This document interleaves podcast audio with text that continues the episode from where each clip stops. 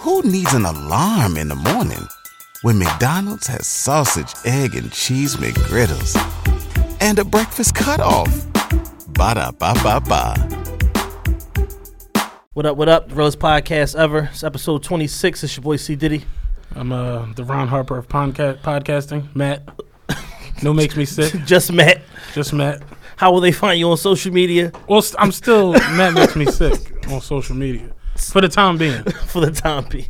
until I find out who owns the. He's, Uh, he's still uh, surveying the, the Matts that are out there on Instagram, yeah. trying to see if he can I really his name just as, want that name, like M A T T. Like that's what I want. Yeah. But you know, like Y at YG. You just want at Matt.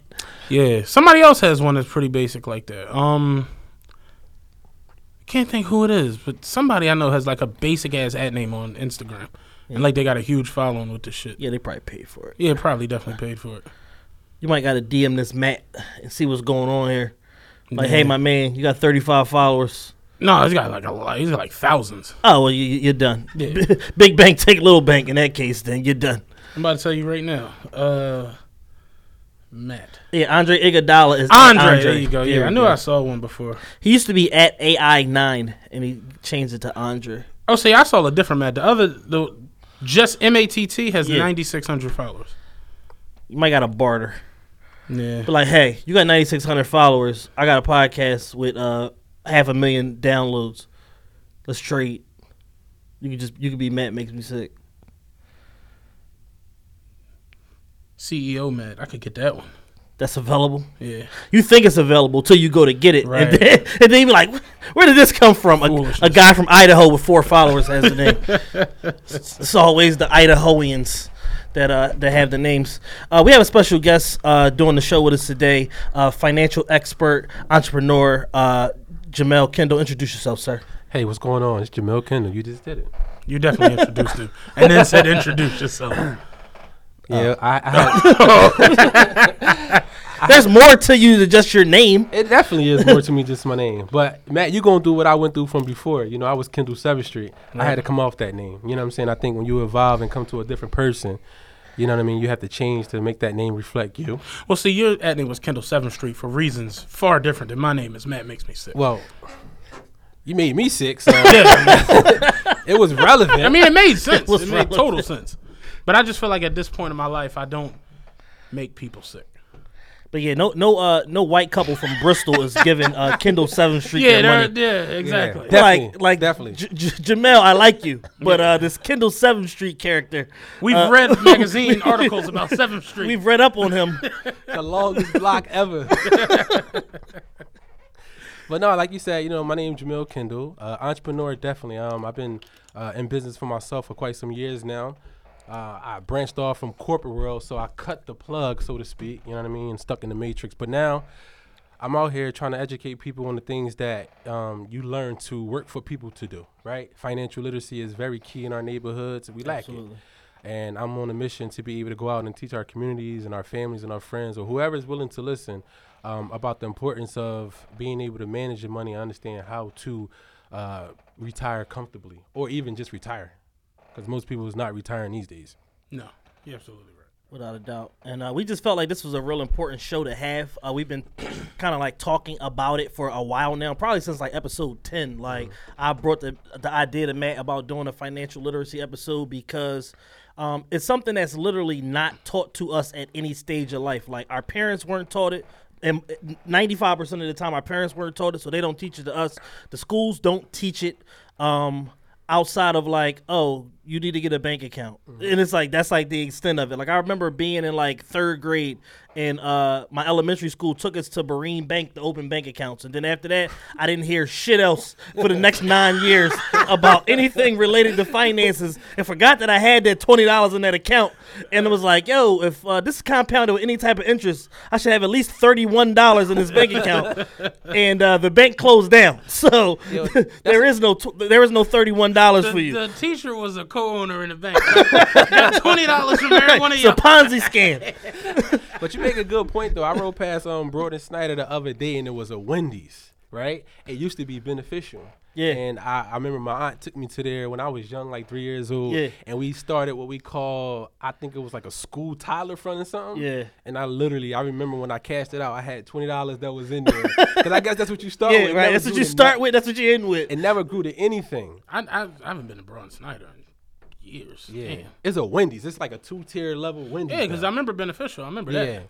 But you made a good point though. So, you know, you talked about they don't teach us finance in, in high schools. And I try to tell people a lot of times that it's only well, it was only four states that was mandated to teach financial literacy before you graduate high school. They just added another one, which was uh, Maryland. I think it's Alabama, West Virginia, Utah, Wyoming. Yeah. And you figure if you're in a tri-state area, you don't learn financial literacy. you literally not learning. Not Like, learning. Well, they're not even mandated to teach you. Right. But if you think about it, if you went to a vocational school, they taught you shop, they taught you, you know, cosmetology. Mm-hmm. You had, and is I think it's over fifty percent mandated that they have to teach you sexual education. Yeah.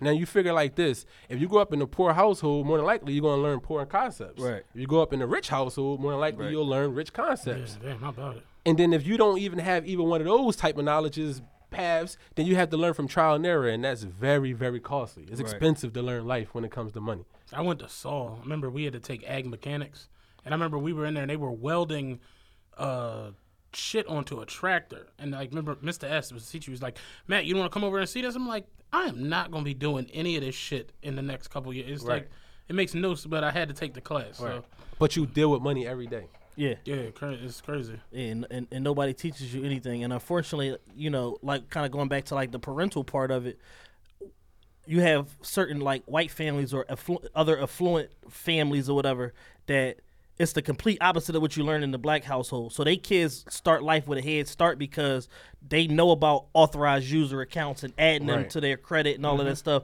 So they kid turn 18 they got 800 credit score Whereas in the black household, you turn 18, you like you damn near bankrupt because your parents The name been had- on the been on bills and shit Yeah. because your parents are so overextended with credit that they looking for all right. Well, who in here got a clean slate on some credit and they adding you the shit that you don't got nothing to do with. You four years old and the cable and the water bill is in your name. So it's like it's the complete opposite, and it's like you know those little things and the, and learning those habits and them becoming a part of your behaviors going forward can change a lot of our fate in terms of the black community because financial empowerment is everything and financial freedom is everything. It is, and it, you got to think too. We we learn little nuggets of what people do that's like affluent or wealthy, right? So somebody say, "Well, you use credit card to build credit." But they don't tell you the steps that you have to take to maintain that, right? So we go get a credit card, but we're not educated on the process, right? Yeah. So then what happens is now you're using credit cards for a lifestyle, and then you stuck. Right. It's like a GPA. You get a 4.0 in the first semester. If you get to see the next one, it's going to take you three years to get back to Right. a 4.0. Exactly. It's just hard to climb back uphill. So the issue is that we have to make sure that if we're learning these other things, let's say, it's like to me, it's like a Twitter. It's like it's like a tweet, right? News is getting over with just headlines. Nobody is even reading the article. Yo, I just Chad had that conversation. Yo, I just had that conversation the other day with somebody, and it was like very frustrating. I'm just like, yo, you try to engage me in conversation every single day, right. But you don't have no backstory to what you're engaging me about. So I gotta carry the conversation every single time. You're almost like using me for like information. Right. I'm like, if you would just take the extra four seconds to either Google the article that you just looked at or to click the fucking link that you have. You would open yourself up to a whole new world of information, and you wouldn't even have to ask me about this shit. at, at all. At all. And that's the problem, right? So we learn about these things. Somebody say, Well, look, I want to go get a house. And somebody say, Well, I know from what I know, somebody told me that you have to get a credit card. You have to do this. You have to have this. And then you go do these things, but you don't know the back, like you said, the back Exactly. end of everything that really makes up the whole entire story. So then you end up messing yourself up trying to do the right thing. Your intentions is there, but then you get caught on along the, down the way trying to figure out the rest because nobody is not leading you to hold your hand through the whole process. And you know mistakes happen, and it's just sad. My prime example is you see the meme floating around about the the Kardashian line, right? Yeah. Where is it? Right. It's not on there. I had this conversation with somebody. I said, you know, did you listen to the album? Fake news is a real thing. It's, it's exactly it's not on there. So we spread a lot of you know half truths or lies, complete complete lies, and it's really costing generations, generations, generations to be wealthy. yeah. And it has to change. And it's like the news that dominated this week was uh, you know the, the Kardashian line about the Jay Z album. Meanwhile, right here in this city, some real shit took place. The former district attorney of the city went to jail. He went he went to go make a plea, and they took his ass to jail Mm-hmm. because they said that they couldn't trust him to show up for sentencing because he sold his office to the highest bidder. So this is real shit that's going on in the city that that affects everybody, that affects policy, that affects leadership, and nobody's not sharing. Who needs an alarm in the morning when McDonald's has sausage, egg, and cheese McGriddles and a breakfast cutoff? Ba da ba ba ba. that shit or talking about that shit. Wait, they took this They took nigga him to straight from jail. the courthouse? To jail. Yes, the same day. He pleaded guilty for his for his deal. He was supposed to come back October 24th for sentencing, and the judge said, I can't trust you to come back here for sentencing. So I'm going to lock you up today. You're remanded to the court. It's another prime example of Damn, them Seth. treating us how you know we they want to treat us. So at the end of the day, you fall into the game. This is another thing I say. You fall into that game, trying to play a game that was never meant for you, and they're going to make sure. All this over a couch I don't know. and a roof. That's what he got. He got a new roof and a couch. All That's, like, it was less than a million dollars worth of stuff. I mean, Yeah. I feel like with your influence and your power, you could have went into the to our communities and built teams of whatever. Right. That would have created residual income They could have raised that for you in legally. So damn, son. it happens. So so I say that to say it's like, yo, people will share some shit that's not true, Mm-hmm. but not even talking about something that directly affects them, their family, this policy in the city, and gives you a precedent of how even when we on the right side of the law, when we do something wrong, how we get thrown in the bushes as opposed to what happens when you on a when you when when when you are are a different skin color or a different ethnicity Right. how they treat you when you know faced with the same situations and the same scenarios Right. so it's like people got to be more careful what they're willing to converse about and share to other people because that shit is like is, is harmful like and it's like you can get caught up in that matrix of just like sharing bullshit all day all day all day and mm-hmm. you poisoning your brain and it's like yo you, you don't know what's real from what's fake and what's right from what's wrong because you get so so caught up in headlines and just I sharing mean, that's, I told fake you news. before. It's like that's why I've literally gotten with Twitter and Instagram. It's like when I see anything, I back out of the app. you have to You the, the it's a big button at the bottom of your phone. like you can hit that and get away from the app. Go to Google and figure the shit out for yourself. You'd be surprised how many like you'll see yo. 81 girls got kidnapped in 24 hours, and you back out and hit the link, and Like, that it's a didn't- porno site. There's nothing behind this shit. But people don't. It's like they see that, take it to Instagram, post it with their own dumbass caption. Right. Then somebody screenshots that with the caption, and they it's it's it's bananas. And that next thing you know is 80 different stories to a fake story. That shit is bonkers to me. It just Yeah. doesn't make any sense. So I mean, we you know we just kind of you know opened the conversation up, just kind of just talking in general, you know, some backstory stuff whatever like that. What do you feel like are like the basics to financial literacy? What are the main handful of things that people need to understand if they just a layman or if it's somebody that's 17 years old trying to like figure this thing out? I think honestly, and people will probably say that because they feel as though I'm an expert that I'm saying this, but finance is not complex at all. First and foremost, right? But if I had to break it down to its layman's terms, when you think about finances, there's only four main cornerstones that you really have to learn, right? It's just four. The first one is protection. What do you want to protect though? Obviously, you want to protect everything, right? All your assets. The second thing is if you have money, you want it to do what? Grow. Right. And once it's growing, you want to be able to put a safety net on it, which is the third, you know, cornerstone. And then when you go to access that money, you want to make sure you have, you want to make sure you maximize your tax advantages, right? So we already know you got the administration right now, like Donald Trump leading that way, and we know that before he became president, this is all of what these people fight for is taxes. Because you pay a lot in taxes. People don't realize how much money goes to the government into the mm-hmm. states for taxes, right? Yeah, But and it's, and it's real and it's real money and it's real money and people are just so accustomed to just paying it, paying it, paying it Right. that they don't realize like, yo, if you had half of that money back or whatever, or a third of Like, that yo, money back, what else could you check do? after taxes? That shit is abysmal. Yeah, so this is this is is is is uh is Like in a week, I stressful. earn twenty four, whatever it is. Then when you see the net, and that should start with a nine, you like, all right, I know this shit don't say nine thousand. You know what I'm saying? It's crazy at how much money go to taxes. It's insane. And you, you know, the ta- you know, especially when you're thinking about a paycheck, you got taxes and deductions. So your health and well, you don't pay health, right? We do now. Uh, Okay, one percent. One percent. We do now. Nah, because that was huge that we got to pay the one percent. that was huge. I saw. I had to walk to work. We bowled that over for weeks. it was huge. Yeah. My shoes ain't got no sole. yeah, we definitely won't strike for that. That and the uh the pension now we pay fifty dollars a week. So Oh my was, goodness. Yeah, that's the last fucking fifty nine dollars. But you, you have to understand, like I said, in, just to sum it up in layman's terms, financial concepts is simple. It's four cornerstones. It's protection, then it's growth, then it's safety, and then it's tax advantages, right? But then you're speaking about uh, things like that, right? So coming back from, let's say, the baby boomers era, it was a three-legged stool, right? You had pensions. That's why you know to bring it up when you said pensions. You had Social Security, and then you had personal savings, right?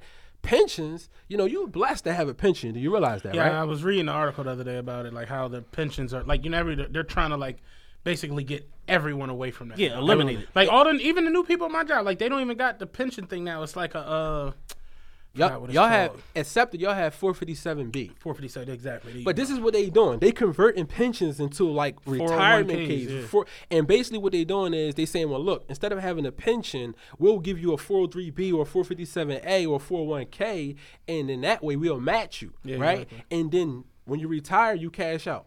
Yeah. Here's the thing about that. One of the main reasons why they're getting away from pensions is because people are living longer. Mm-hmm.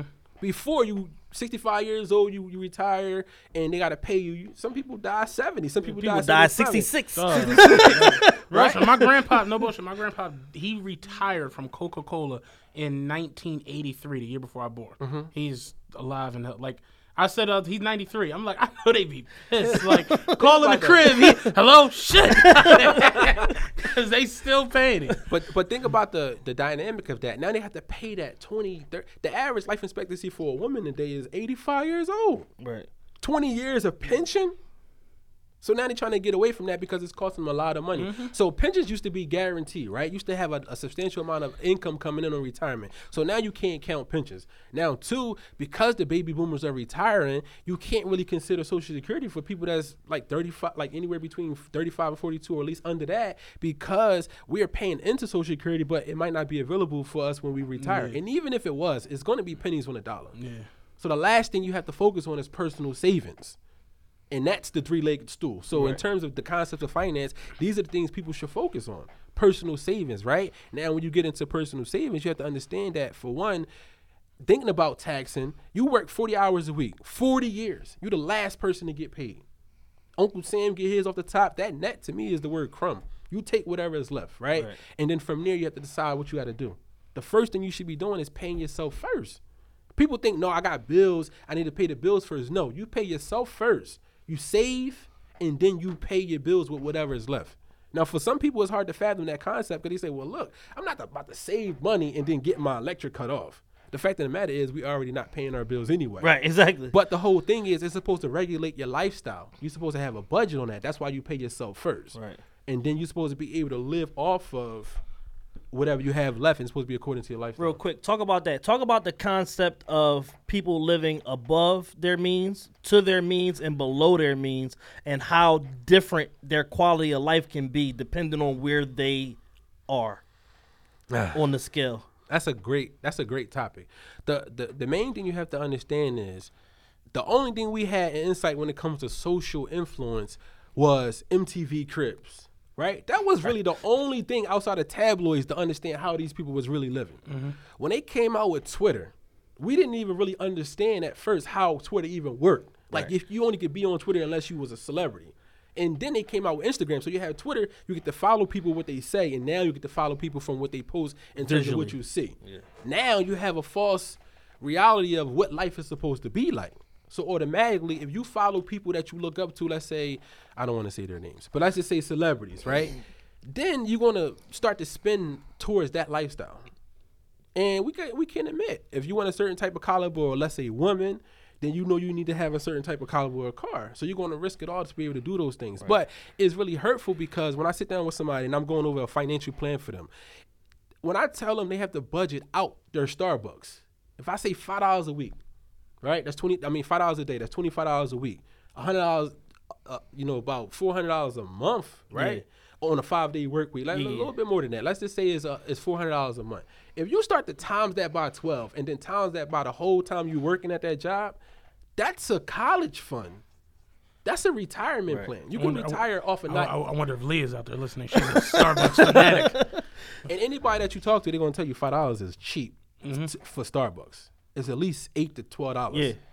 Every pop you Yeah, go. so in you there. so you basically saying if you're going in there spending twelve, spend seven and put five towards paying yourself. Absolutely not. What I'm saying is, if I go and I show you the money you spend in year form, Yeah, basically you just you'll- wouldn't do it at all. You wouldn't do it. You would make coffee at home. That's the whole. Everybody loves McDonald's fries. So yes, you accused your mom of stealing some of your fries on the way home. Um, but the bag did feel a little light. Ba-da-ba-ba-ba. key. You have to be self sufficient, meaning that you can't be dependent on these fast food spots. Now, a big part of the reason why people eat the way they eat is because they don't plan their days out. So, Yeah, I definitely agree with that. right? So if you spend, let's say, 10, 20 minutes at home at night before the next day, right? You know, I got I gotta work this many hours, this is my lunchtime, and you can say, Well, look, I'm gonna prepare my food. That fu- that lunch that you bring is gonna save you pretty much a 30 year mortgage over time.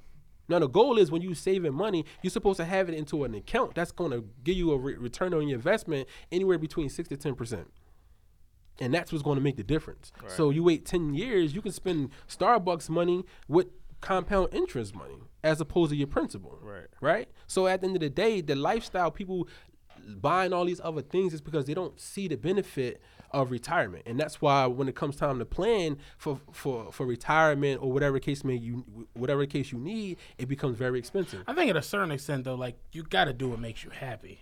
If that makes any sense, like you, you want certain things, you want to go certain places, you want to do certain things. So I think that falls into why people do certain things. Like people just fall into a routine. I know people who literally go to certain restaurants, certain places every single morning, every night. They, it's just a routine. So it's like you. I, I I think that um I would agree with you if we was born into wealth. I, I I see what you're saying from that aspect. The the re- main reason why we continuously to be poor in our communities is because we want what we want now. Right. Nobody is willing to sacrifice for our kids and or we even won't, our kids. we won't kids. break none of the bad habits. We won't. We say, well, look, mama need a life too. Papa need new shoes and all these other cool things that we get into. But that's the reason. And then here's another thing. We wait till it's too late, right? We wait till we have to plan. You know, somebody die and then now all of a sudden they feel as though they need insurance. It's we you know it can't be that way. Now I get what you're saying. It's good to be able to treat yourself to nice things, but it has to come with the knowing that when you live this lifestyle, it's going to take away from when you want to have those easier years, you know, going forward. So you had It's to, difficult. Like planning out everything is is like uh, last week. I, I was telling him like I literally was like, "Yo, I ain't gonna spend no money today at work. I'm gonna go out there. I took stuff with me. I'm gonna go not spend no money." My bus broke down at Broad and Carpenter. Yo, I walked out right there. I had a sugar stroke. like, like, like, I was sitting there buying all kinds of silly shit. And it's like it's hard. It's, it's extremely hard because it's like you see things you want. You like, man, I'm gonna go get this shirt. I'm gonna get that hat. I'm gonna get this whatever. And and I feel like people work so hard that it's like, yo, when I get a second, like you said, paying yourself 1st mm-hmm. People, it's people who literally don't do that ever. Ever. Like people get paid, they check, pay their bills, and go back to work. Yeah. that's literally it. yeah, but that's not life. And here's another thing, right? You do work hard, and and you you do want to do good things for you. But if you feel as though you try to save and then you don't save, your why is not big enough. It's not just as simple as saving money because you can. It has I to be for a reason. Because there's a lot of people they say, I when I sit down with them, one of the questions I ask them, I said, "Are you on a savings plan?" They say, "No." I said, "Are you on a budget plan?" They said, "No." I said, "Well, do you feel like it's hard or difficult for you to save money?" They say, "Yeah." And I look and they had a house, and I said, "I know for sure that whatever that real estate agent, that realtor told you to do to get that house, You did you it. did it because your why was big enough. Mm-hmm. You ha- it has to be purpose." Everything has to be a purpose. If you somebody said, "Well, I try to save twenty five dollars, right?" and it was too much. I said, "Well, if you had to dip into your stash, even though you were saving twenty five dollars a month, then there was too much you were saving. It should have been ten dollars." Savings is not just based off of just a number that you just come up with. No, it's all about calculations. When I sit down with people, I have to go through a whole picture of everything. What's your expenses? What you bringing in? What you spending out? And then from there, you can get those numbers. But people don't sit down with a financial professional. Right. For one, it costs. It costs a lot of money. You go to Merrill Lynch, you go to TD Ameritrade, or you go to Charles Schwab or something like that. Even JP Morgan, when I worked there in the private banking section, they charge a lot of money for you to sit down with them just to consult. Right, just to tell you that what you're doing is wrong, even though you know what you're doing is wrong. but, but for us, for somebody else to stamp it like, "Yo, you're definitely doing this wrong," Right.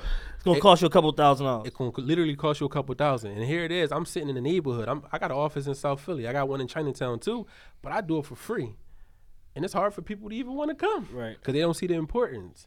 But the goal is to be able to reach as many reach as many people as I can and sit down with whoever is willing to listen to sit down. This stuff costs a lot of money. I could charge a lot of money for this stuff, but I try to bring it to the neighborhoods because I know that if you had to choose between going to Cancun or Miami or sitting down with a financial professional and it costs money, you're gonna go to Miami every time. Every time. Yeah, I, it was crazy is when you was just now like I got an office in Chinatown. I'm like, damn, I want something from David's. I'm like, I'm like, I'm gonna swing down to David's and come back to your office before I leave Chinatown. Like, damn, that's just what went through my head just now. That's how you can definitely be bad when you're trying to be good though. It's And the office It's on 10th and Race too, so it's That's on the crazy, same block. yeah. Mhm, 1020 Race. Yep.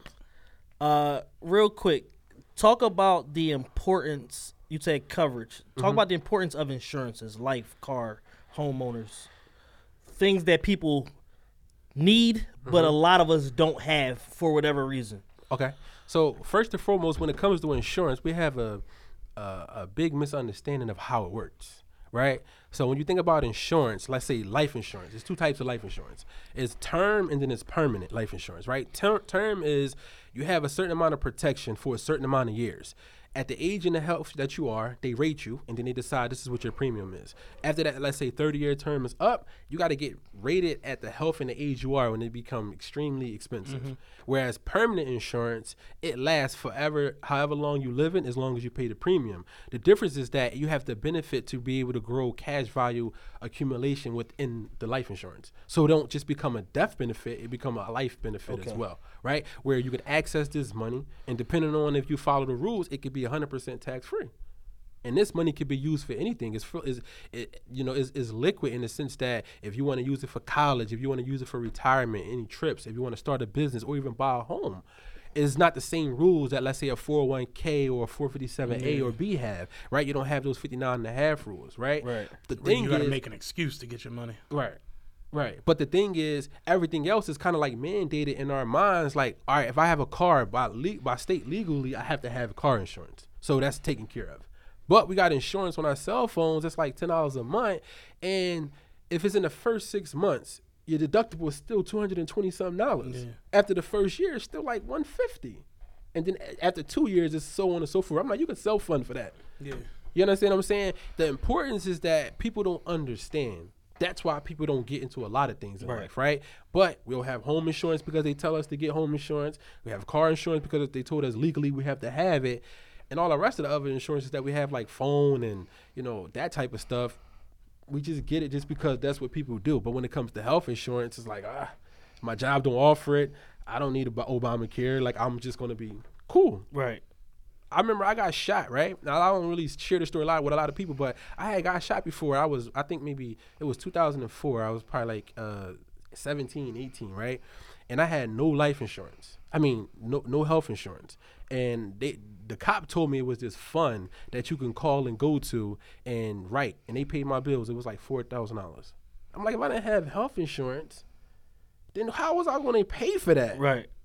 but we don't we don't see the importance of the maintaining of health and life and and they have to think about life insurance is if you become disabled and you can't work and you get hurt outside of work that insurance don't pick up on you then what you going to do how do you protect that income Right.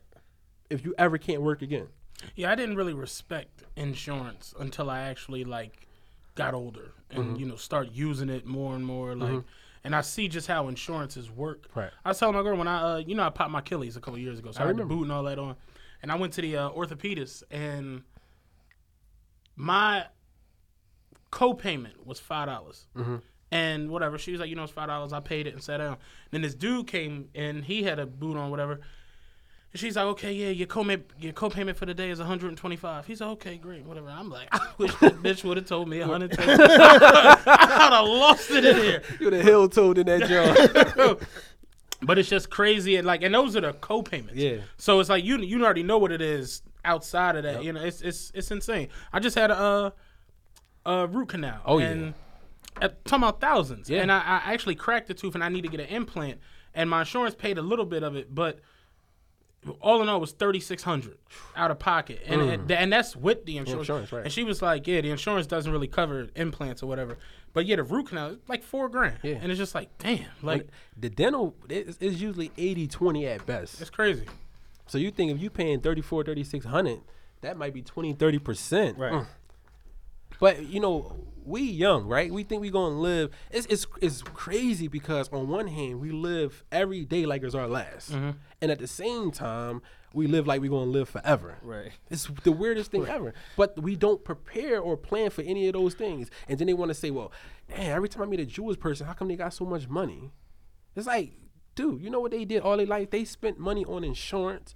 If you went on a road trip and you didn't stop for a Big Mac or drop a crispy fry between the car seats or use your McDonald's bag as a placemat, then that wasn't a road trip. It was just a really long drive. Ba-da-ba-ba-ba. at participating McDonald's. Somebody die, they split that money and reinsured their family, and then they put the rest into businesses and so on and so forth. And property and Property. and everything else. Things that accrue value as opposed to depreciating assets. And their core values is based off of their culture, which is embedded within their religion. And that's why they're able to say, forget those things. Yeah, I work hard, but I don't need those things right now. I know my my kids and their kids' kids need those things. So we're gonna just work, do what we need to do, make sure we build businesses and continuously to progress through generations. We're not willing to do that. Yeah. I'm 32 years old. I want a Bentley tomorrow. Right. My son can wait. As a whole, I think the biggest problem that black people have when it comes to like financial stability and potential freedom is that nobody's willing to sacrifice now for the next generation. Right. Everybody just wants what they want when they want it. Right. And it's like, all right, Jay Z got a phenomenal album out right now, and he's talking about a lot of these different principles and stuff like that that me and you talked about, Mm-hmm. and that you know conversations that I'm sure you have every single day with people. And now it's more palatable because he's saying it, Mm-hmm. but at the same time, this is not nothing new. At all. You know what I'm saying? And it's like, yo, at some point, somebody got to take the stance to say, hey, we're going to do X, Y, and Z so that for the greater good of everybody Right. or for the vast majority. Right. Like, imagine if Bob Johnson, Jay Z, LeBron James, Kobe Bryant, Beyonce, all these people came together and said, all right, we're going to focus on these three industries. We're going to invest 400 million here, 400 million here, 400 million here. Everybody pool their money and put in an equal amount, that's not even touching the very bare minimum of their total overall wealth. Right. And to say, yo, we're gonna focus on music, entertainment, and this, we're not gonna let nobody else make money off of us. We're gonna unionize our situation and we're gonna decide who gets paid this and who gets paid that. Da, da, da, da, da. They could dramatically change the world, but they're not gonna do it. No. At all. A couple of years ago, Irv Gotti, Suge Knight, and J. Prince tried to come together and create their own music distribution network, and them motherfuckers who own the music labels had a fit. They, they lost their fucking minds. What do you mean you're gonna distribute your own records? Right. How dare you make? How dare you own your own masters? Right. How dare you make money and decide that oh Ja Rule gets a fair deal and fucking Z-Ro from Houston get a fair deal and this that and the third. And Petey Pablo. Yeah, how did like what do you what do you mean He's you on gonna death row. He's the only person I know Yeah, it's like what do you what do you mean that you know everybody's gonna get paid accordingly to you know how they should get paid? Like that the, the the the the mere fact that most people where we come from don't even believe that's possible is mind-boggling. They know that. See, here's the thing: Jay Z will do something like he'll say all these things on the track, and because he has influence, then people will jump at it. I keep telling people over and over again. They don't realize in the last five to ten years, the the influence shifted. It used to be sex sell. Now it's just popularity sells. Right. And this you have to be troubled by that because at the end of the day, you figure if somebody risks exposing a body, you would assume that that would cause some stir up some attention. But the mere fact that if somebody got twenty and thirty thousand followers, they can tell you to do anything. I remember one of the one of the TRP Jones that I seen. I, I remember, matter of fact, we were talking about in the DM. Yeah. I saw him kill man. he was talking about 401k and stuff on the show.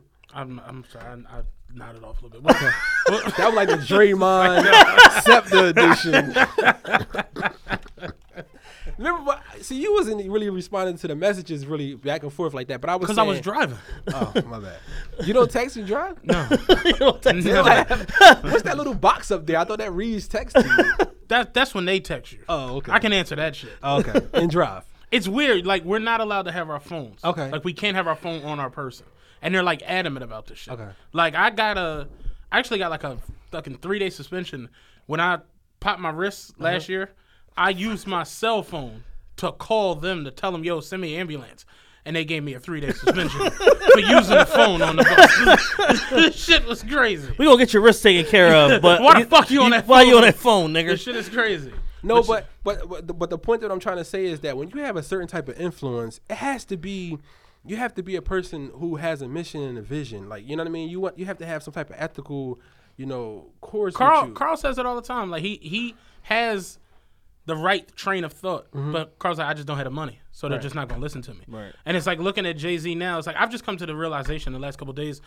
I'm just not a Jay Z stan, and some people are. It's like you just gotta let them do what they do. I think the album's great. I think it's his best album since Black Album. Mm-hmm. But the things that he's saying, like I was talking to Young Boy today, and I'm like, he's like, yeah, you heard that new Hove, and I'm like, yeah, I heard it. He was like, man, Jay, Jay talking at that grown man. I'm like, I mean, this is stuff we knew already, though. He's like, yeah, but, but my nigga Jason. you know what I'm saying? I'm, I'm like, I feel you, I feel you. But Jay, Jay was talking grown man since the button ups, though I thought, right, or even before that. Not really. He was talking it for his own I'm gonna tell you. I'm gonna tell you my thing with, and I, again, I think what does four four four? What is the significance? It's something to the effect that both of their birthdays is on the fourth, and he got and they got married on the fourth. But if you but if you hear the stream, all he basically said was he woke up 4:44 in the morning and he that, he wrote the song 4:44 on the stream. like you, you didn't hear him say Nah. that? No. If, if you see, I didn't have title right, and I didn't have what's what Sprint right. but I'm a technology guy, right? I'm gonna find. You gonna find a way. DJ Self had the stream on there. On, on that the- herself at the stream. And on the stream is Jay Z talking live about each song when it comes on, and Oh, even Karen okay. Civil and all them they they they they tweeted. Yeah, I saw that they ran. And when 444 come on, he talked about he woke up, and the boy was like, "Yeah, he never wrote nothing." I'm like, "He said he wrote the song." right. Does, was that does that mean he didn't use a pen? But he said he woke up 4:44 in the morning, and that song came to him 4:44, and it was so significant he named the album 444. Oh, okay. I think I think because we, we we understand that there's so much hidden messages and a lot of this stuff, we think we overthink a lot of things. I'm an analyst. I used to get paid a lot of money to be an analyst. Sometimes it's hard for me to have a conversation because it's, nothing is face value to me. Yeah. Right. But all in all, like I said, what to go back to the original thing we was talking about is the influence. The issue is you got Kobe, you got let's say who else is from Philly that made it? That was Will Smith. Will Smith. Eve. You don't see them here. No. And this is the problem. They become wealthy and they be around other wealthy people and they learn about wealthy things, but they don't disseminate the information back to us. Right. The rich get richer be, not I mean, because of more money. To. It's like All right, well, what about the people that's in the inner city that's grinding every day to bring this information to them and you can't even pack a workshop for free? Can't even give the. You can't literally can't give the information away. You cannot give the information away. The best way, I, in my mind, the best way I seen it be done is because I believe that uh, popularity sells is that reach out to people who I feel as though is popular. Because at the end of the day, we can reach a bigger mass of people that way. You understand what I'm saying? You know, you post y'all y'all posted that I was going to be on the show and send a question all that. My DM and stuff was going crazy. That's, how cra- popularity works. That's your crazy. DM because I didn't get any goddamn DMs. yeah, people was people was asking me questions or I was getting followers left and Yeah. right because that's how popularity worked.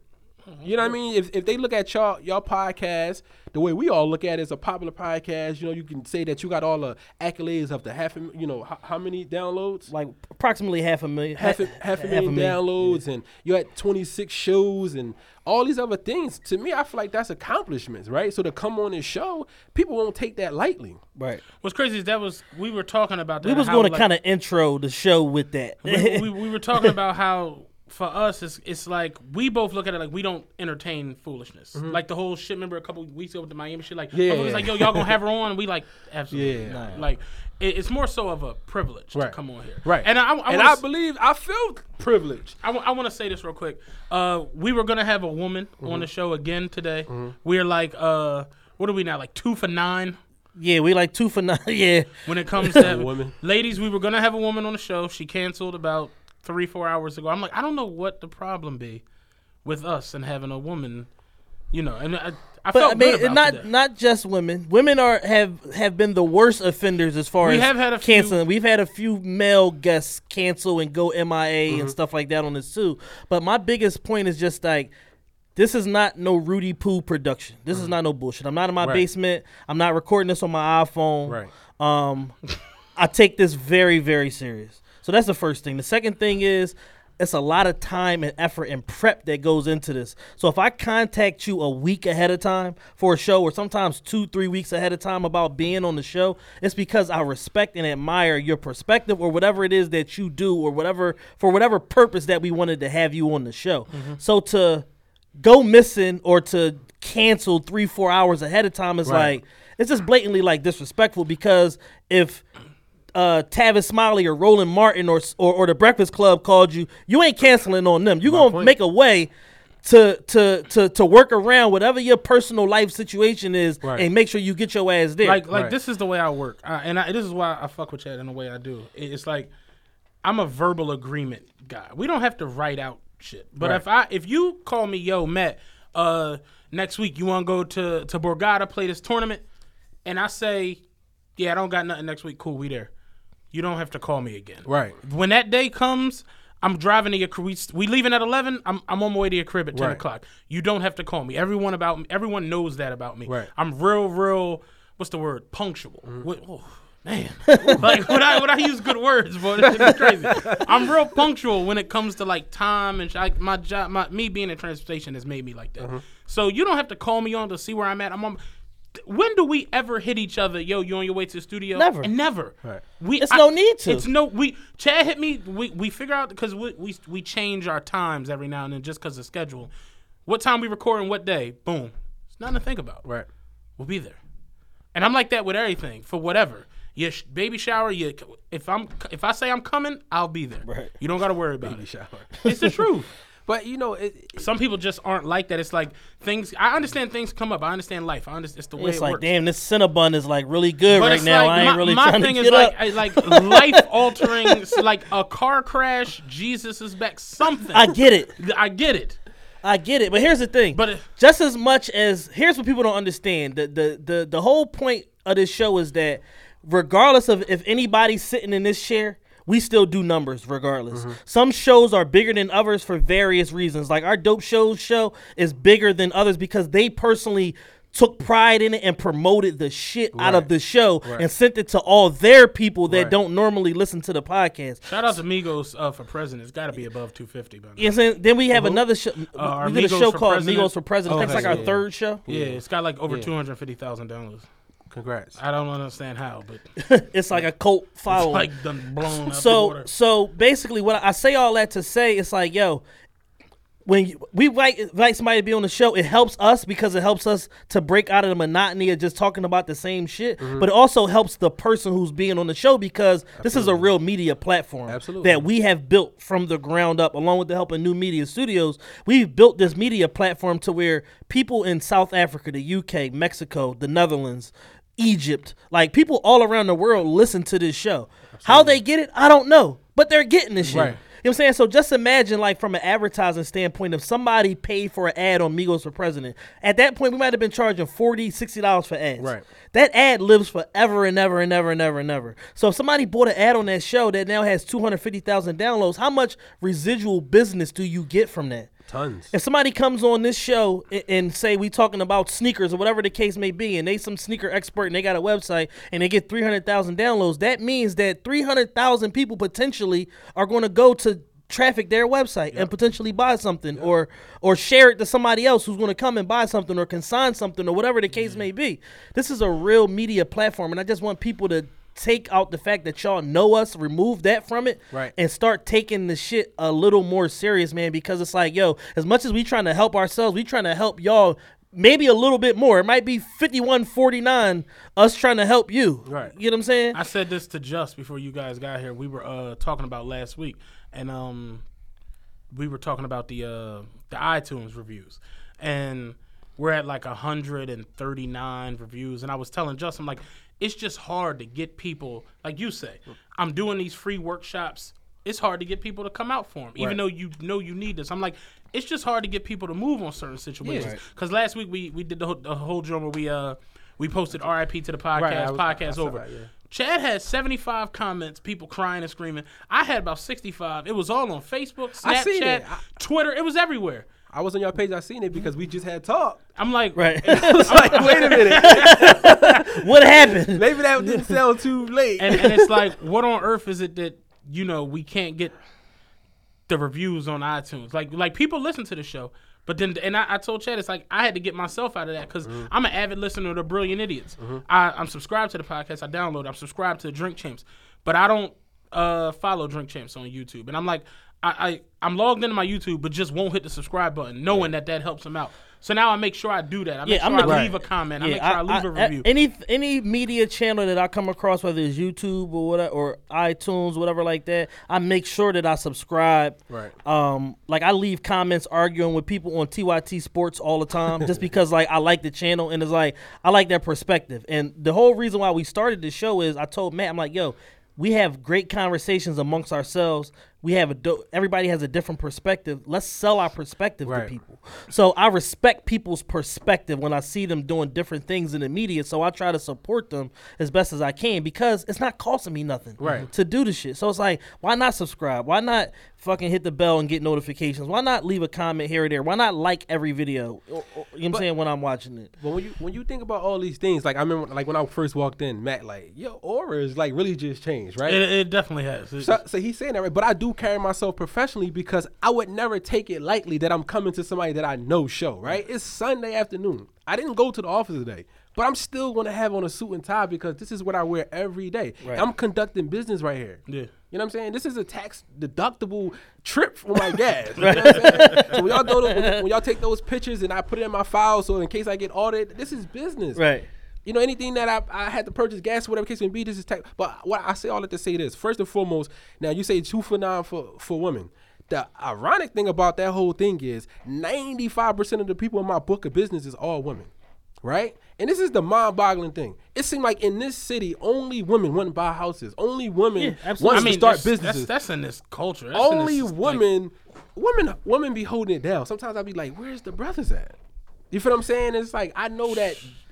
I mean, I in love the house women. listening I to just Migos. met up. So it's- I it's- just I just met up with my real quick. I just met up with my ex today, real good friend of mine or whatever. Me, and her used to date. I'm 34, so probably we probably broke up like 11 years ago, mm-hmm. whatever. Always maintained a friendship. She's literally telling me about like how her, her her daughter's her oldest daughter's father just asked her for part of her income tax money, and they ain't been together for five years. And I'm like, yo, it's fucked up that you as hardworking as you are, you work for a government agency and all that. As hard as working as you are, that you even got to be susceptible to a bullshit ass conversation like that Mm-hmm.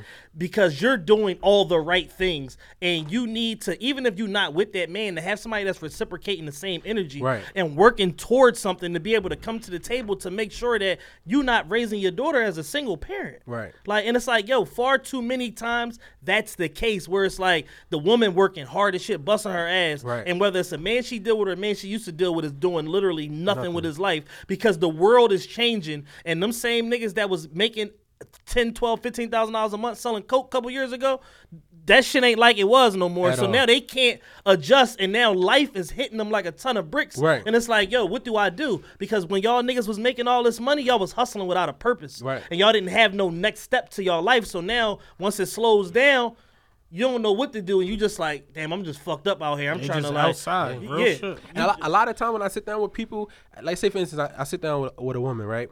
And I'm like, you married or you know what I mean? You, do you have a boyfriend, significant other, somebody that you depend on, somebody depend on you? Typically, it's easier for me to do financial planning when the money is intertwined. Yeah, so I want to sit down with them. You know what the main response they give me? They're not gonna want to sit down. It's like you just count them out because we as men, black men specifically, we just don't see the importance of anything. We will really ride any type of wave that we can, even if it comes to well, you just, it's, it's it's sad, man. It, it's really sad, and I I feel like for me, when I see all the people that I help, it's just to be women. I'm like the men is the one who run the household that's responsible Well, for supposed to. supposed to. Typically, but we live in a new world, modern day age. we live in a, At the end a of the day, whole new world. I try to tell women, listen, that's a, a a a blessing that you're able to take care of yourself. Don't ever sit there and say to yourself that I'm equal to a man in the sense that you comfortable enough to take care of yourself. No, that's fine. Let's use your money for vacation. Let's Right. use your money for the finer things in life. But don't give no man the easy way out, and that's what it is. It's that mix between feminism and all the independence that come with it that allow these dudes to escape because they use it against the women. So then now I'm sitting down, I, I got all these women that's coming to my office that's looking to get help. But I'm like, the man is responsible for the shelter, the man is responsible for the clothing, and he's responsible for the food and the protection. Right. But if he's not the one coming into the office and she is, then obviously she wearing the pants. And you see that t- more often than none. Yeah. I was driving the 54 the other day. The nigga, I, he, he see, I see him every day. He got on and was like, "Damn, I see you every day. You don't think you work too much?" Oh. I'm like, "I think you smoke crack too much." like I see you every day going down to Fifth and Lehigh, then I see you coming back, going back to 26th and Lehigh, and it's just, it, it's just amazing me. I was, I was saying the other day, it- driving d- through the ur- like these urban blocks, like Lehigh, Dauphin, Allegheny. It just be niggas just outside. all day, every I'm day. talking about in front of the beer joint and if just uh Seatown on And- 25th and and it Lehigh. be, and it be, be out there. And it be young niggas now. Yeah. Young niggas. Like 22, 23. Why are you hanging at the beer distro Young all day? niggas. Alcoholics. Early. Early. That and shit crazy, dog. Young. I'm talking about 30 year old niggas just outside. It's sad. Nigga got on the bus the other day. This nigga had so much white deodorant up under his, and I was like, "Damn, you you not see all going in the house?" Cause he he put his arm up, and I was like, "Yo, this nigga's not going in the house for hours. Like he's just out. Like when you put on that much deodorant, Never know where I'm gonna end up at, yeah, cuz. you gonna be out here for a long The, time. the shelter don't let us back in till 7.30. Been out here since 6. it was crazy. it- it's, it's it's it's been a shift, man, and and and we have to, we have as as black men, if we want to be respected as such, we have to fit in that role. We got to grow up and level up and, and start being men again, and stop putting so much pressure on these women to to baby us and to take care of Right. us.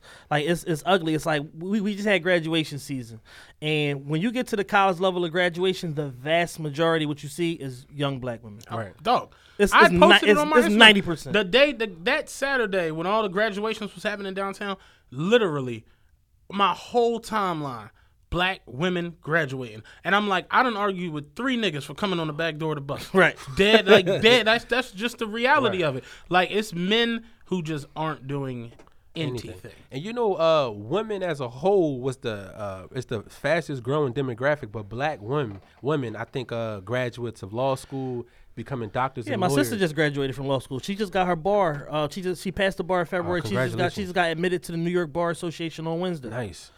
And, and, and black women is pulling away. I mean, I hate the word coddled and all that stuff. I hate every time I see a woman tweet it, but it's true. It's absolute truth. and I hate It's that ugly it's true. truth. because I know that there's a lot of men out here that's doing it. Like, um, you know, uh, my cousin, she was like, I, you know, men have commitment problems. I'm like, what bubble do you live in? Because a lot of men that I know are married and looking to get married, and uh, even if they're not married, I know people that've been in boyfriend girlfriend relationships that's been committed for seven plus years. And I'm like, you can't live in a bubble and start grouping everybody. But it's so much easier than that when every time you come across somebody.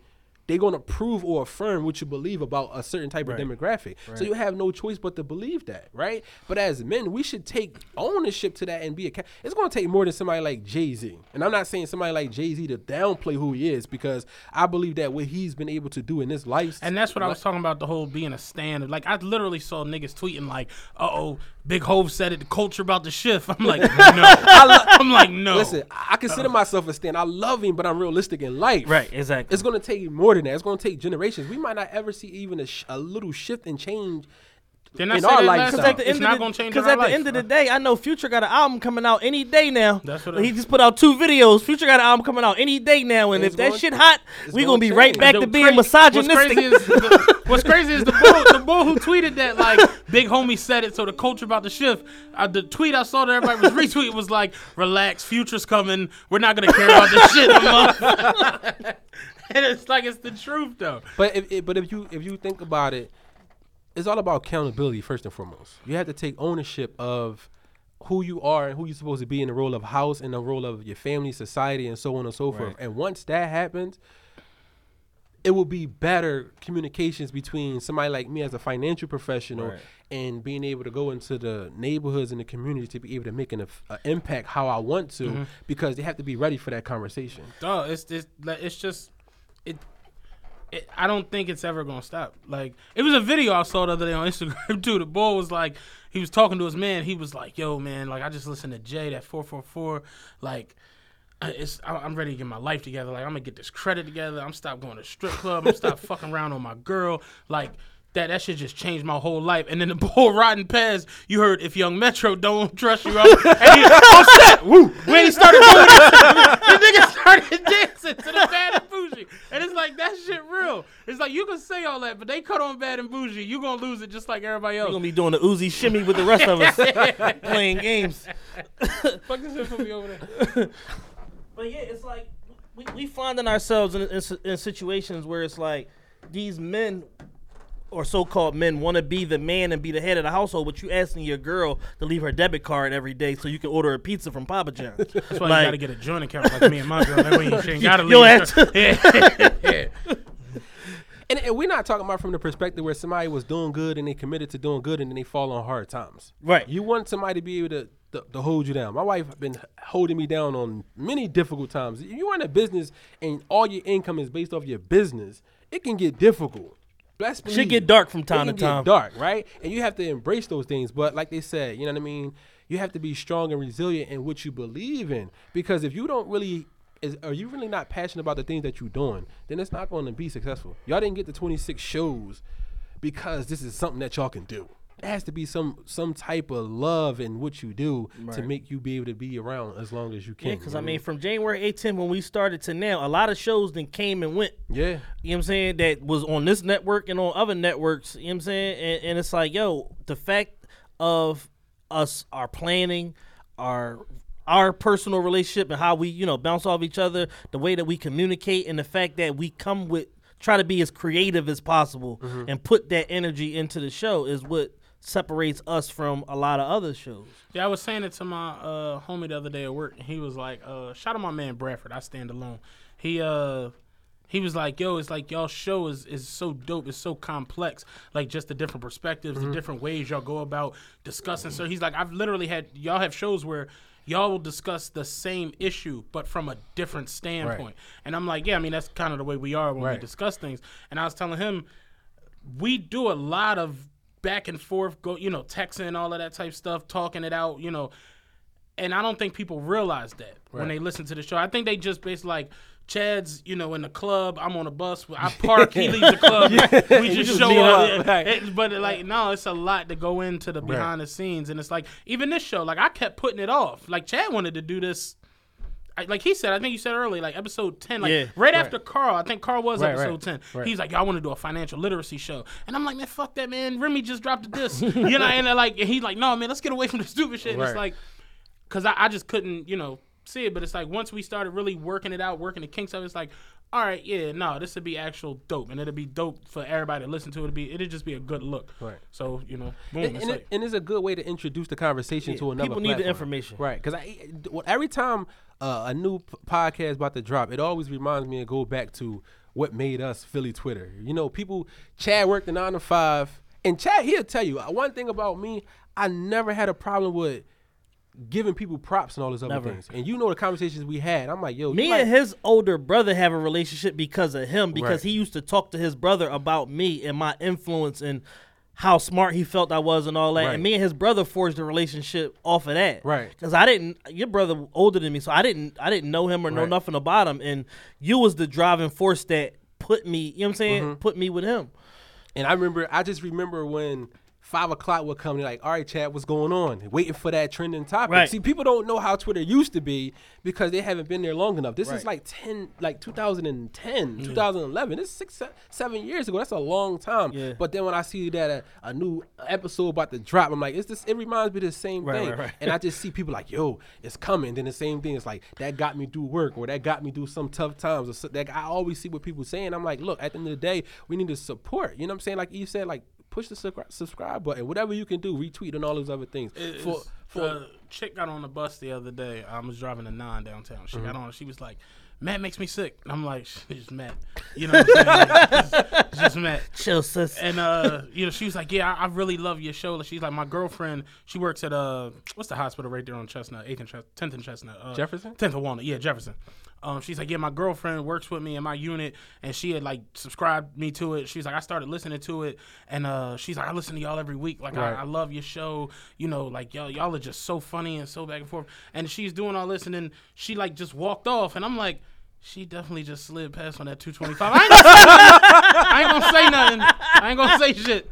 But she listened to the podcast. But sis, I peeped your game. You know what I'm saying? But no, that like uh, people really This guy, walk up man. to I'm telling you, I'm keeping it real. People really walk up to me. I was telling chicks screaming out the window, man, make me sick. I'm like, yo, like this shit is crazy. Like people really, really enjoy listening to it. So It- it's like they- it's dope that we can do it. and that's how you know that the influence has to be positive in terms of people use their power for the wrong stuff sometimes, Absolutely. right? And that can destroy a lot of people. No, listen, we can. We, when I, when, my, when, when baby JK first was born, it was like a phenomenon, right? I would see people out and they'd be like, "Oh my God, I seen your son grow up on Instagram," or "Oh, you the guy from Twitter," and all these other things. Like th- that really means a lot to people that they can relate to people and they can say, "Okay, this person helped me with my day." It's been time people DM me and say, "Listen, I thought about something you said before," and it just laughed and I just changed my day. It's people ask me about all of y'all and a bunch of other people all the time. Like, yo, you really know Matt? You really know? Like, they ask that stuff. Yeah. You know what I'm saying? Like, I seen the picture or I seen y'all talking on Instagram or Twitter. Like, you really know him? I'm like, yeah.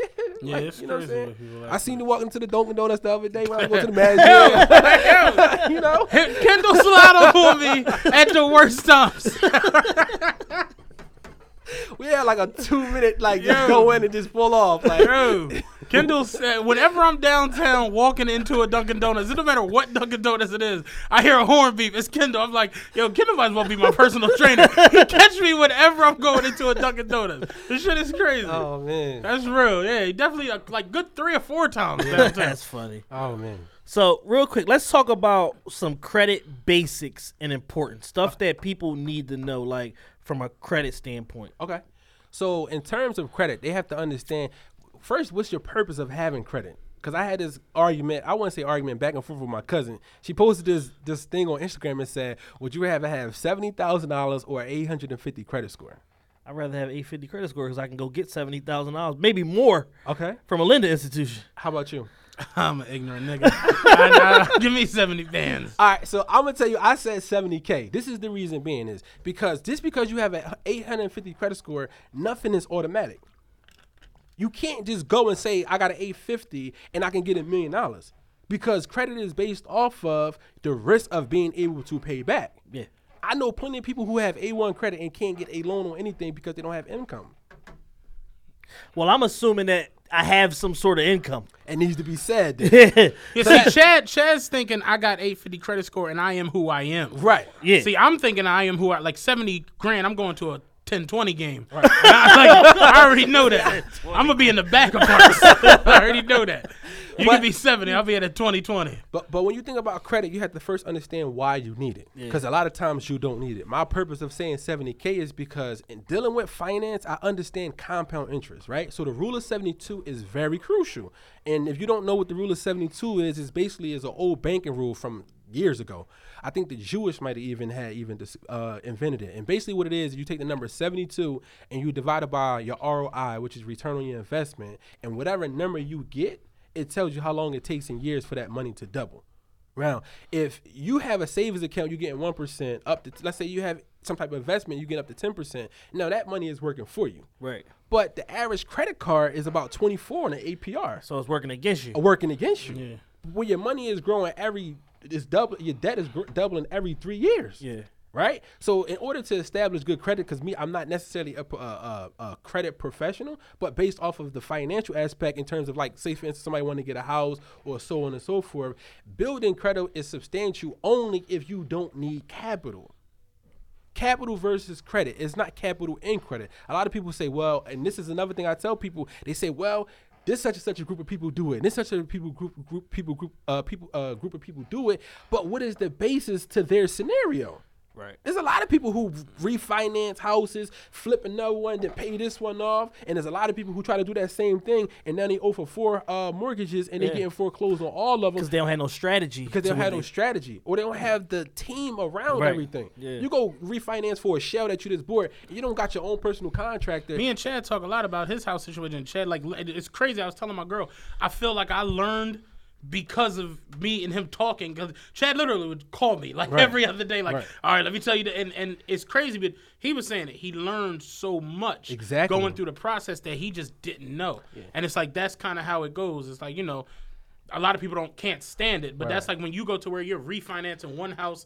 Go get another house. It's like, yo, slow up, cause you might Yeah. not know what the hell you're doing, Yeah. and then you look crazy. Now you owe three And, mortgages. and the number one rule of business is location, location, location. Anyway, so a lot of people will just jump out there and be like, "Oh, I can get a ten thousand dollar house in, but it's in North Philly." Right. Nobody that's buying a house, the average person that's going to get approved to buy a house, even on a first time home buyer, Mm-hmm. if they make forty, fifty thousand dollars a year, they're going to get approved for up to two hundred thousand dollars, Mm-hmm. somewhere between one twenty to two hundred thousand dollars. They don't want to live at twelfth and Lehigh. right. They want to live in in Wynnefield or or or part of South Philly. Or, they don't want to live at 12 and Lehigh. Yeah, right. So while you might have did the thing to this fucking house at 12 and Lehigh, nobody's not buying this shit. Right. You gonna get somebody to rent this joint all day. Right. Because it's nicer. It's you know what I'm saying it's adjacent to what they already used to, whatever. But you're gonna be pulling from the renter base of people that already live in that neighborhood, but just willing to pay a little bit more. But you're not. You're never gonna sell that house. Right. Well, you, you never. location is key, and with gentrification coming in, it does change a lot of things, and we could talk about that all day. Yeah. But first and foremost, congratulations, because I did see that you, you know, you, you had an activity on the house, right? Sold it, three days. Sold it three days, and then we was talking about that Yeah. before, right? So congratulations to you on that. But in terms of credit, for one, you have to understand credit versus capital. That's first, right? Mm-hmm. Do you really need credit? And if you do, what do you need it for? Right. right? In order to be able to establish credit, you have to do certain things like have credit history, right? So one of the things they say is don't have a lot of hard inquiries, but Yeah. that's kind of confusing because that's like going to go get a license. You know that process is confusing, right? Mm-hmm. You need a social security card or a birth certificate, but in order to get a birth certificate or social security You card, need a you license. or some type of ID, right? Mm-hmm. So they're telling you in order to get this credit, you have to have like a credit card or some type of history, right? But you don't use it for your lifestyle. You're supposed to cut back uh, borrowing Yeah. and, and utilize your savings and stuff like that. You have to maintain a good payment history, pay your stuff on time, whatever the case may be. Now, if you're thinking about credit and the purpose of buying a house, when you're buying a house, you need three things essentially. First and foremost, you need a credit score. The second thing is they look at your debt to income ratio.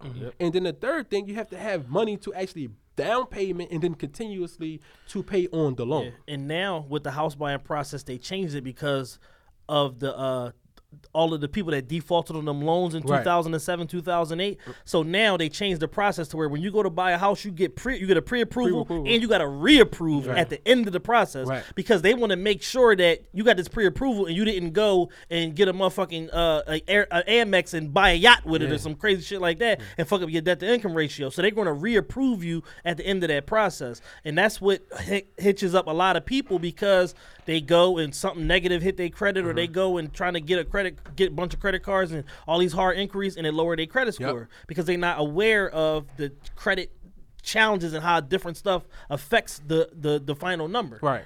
And a lot of people don't know about the intangible things that affect your credit, like the differences between how frequent you change your address and all these other things. All All that. that, stuff takes an effect. Like I said, me myself personally, I want to get people to a point where they can have that third legged thing, which is the personal savings. It's not just saving five dollars here and there. It's being able to save the money and then put it into accounts that's growing right? And then that safety, right? So at the end of the day, when it, you it's, it's okay to establish credit, it's needed, but it should be something that take you up to the next level. Not it shouldn't be the basis. You know, I do I do a lot of business planning. Right, I have a nonprofit. It's called Move, and it stands for Making Other Values Value Entrepreneurships. Not a plug, but I'm just, you know, I'm just saying that when I when I, when I do help people with the aspect, 'cause I don't really don't focus on it right now. I try to tell people all the time, if you want to go out and get a business loan and you just doing a business plan, the moment that happens, they own your business that's deflating to me. Right.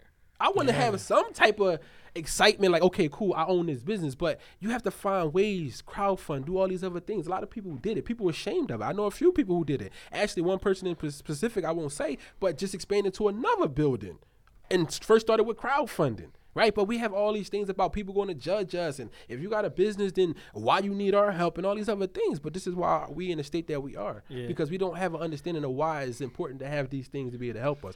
But to me, credit, you just need to make sure you know what you need it for. If you understand how it works, Yeah. then you'll be successful. And if you don't, you go in and you start swiping, swiping, swiping, swiping.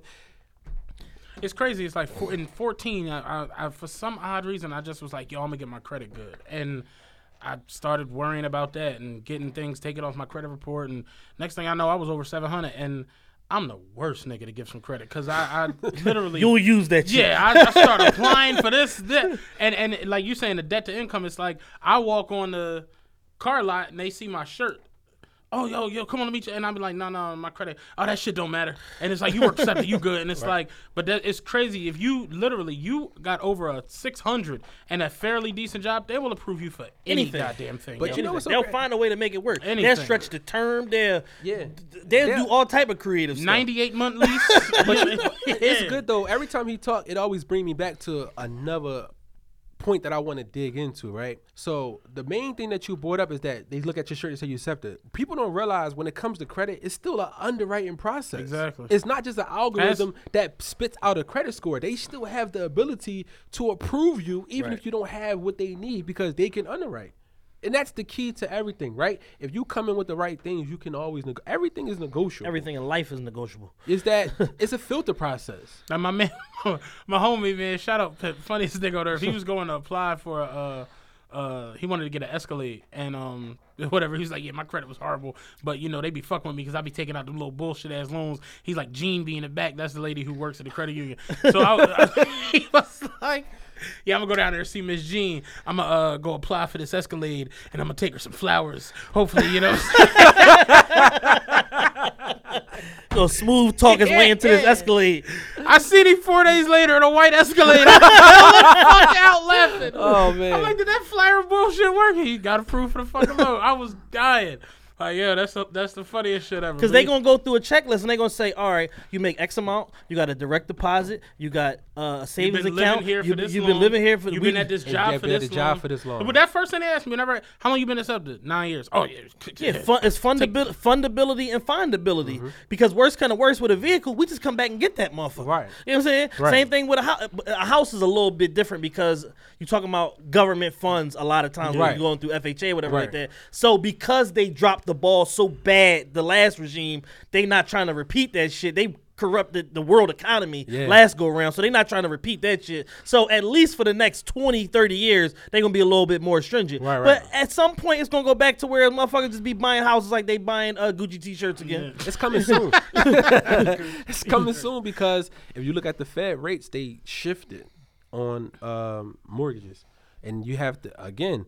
People don't pay attention to the right things. Yeah. I, you know, I, I was blessed because I got hired in 2000, 2009 by J.P. Morgan, and within that whole crisis, and I think people don't understand what actually happened and why the economy was down. Do you know that back just a couple years ago when we was going through what we was going through again, the the market dropped lower than it did when in, in 2008 when it crashed. Right. And it was a little bit more resilient this time, so it didn't really go that. But we was doing bad. Yeah, and then after we got out of that, it crashed lower than that.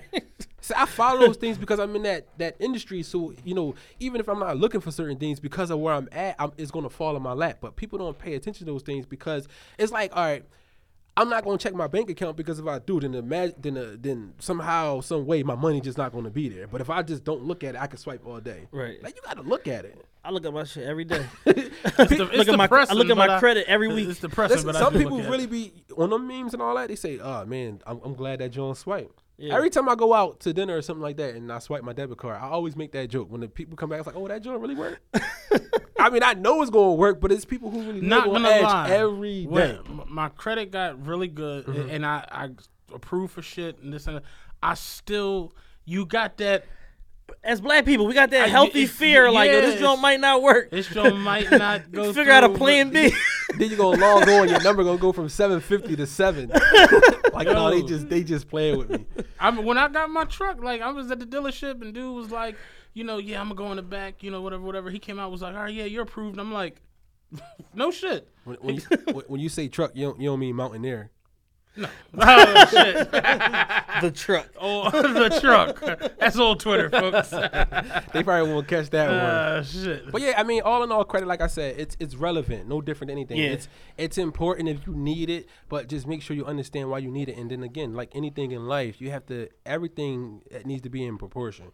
You you can't go crazy with the stuff. But that's what I was. That was my point when I first started talking. Was like, you're definitely right because it's like we do things, but don't really have a like. I save money right now, and I, I got a, I got actually three savings accounts. Nice. But I, I take money out my check every week, and it's like I'd save, but I don't really know why. I like I have things that I'm looking to do. Like I got a cou- I got three things really that I'm worried about. But it's like, you know, I, I went to my credit union for my transit workers, like mm-hmm. the the bus jump is across the street from Philly's famous, and it's like.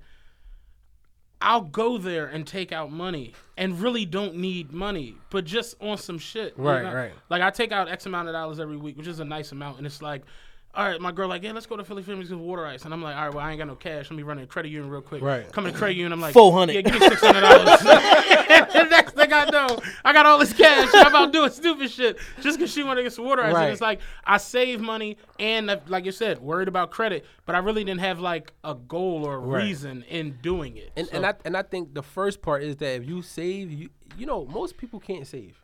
The average American does not ever have the ability to save because the average income, you know, is thirty two thousand five hundred dollars. It's people who never make gross more than twenty thousand dollars in a whole lifetime.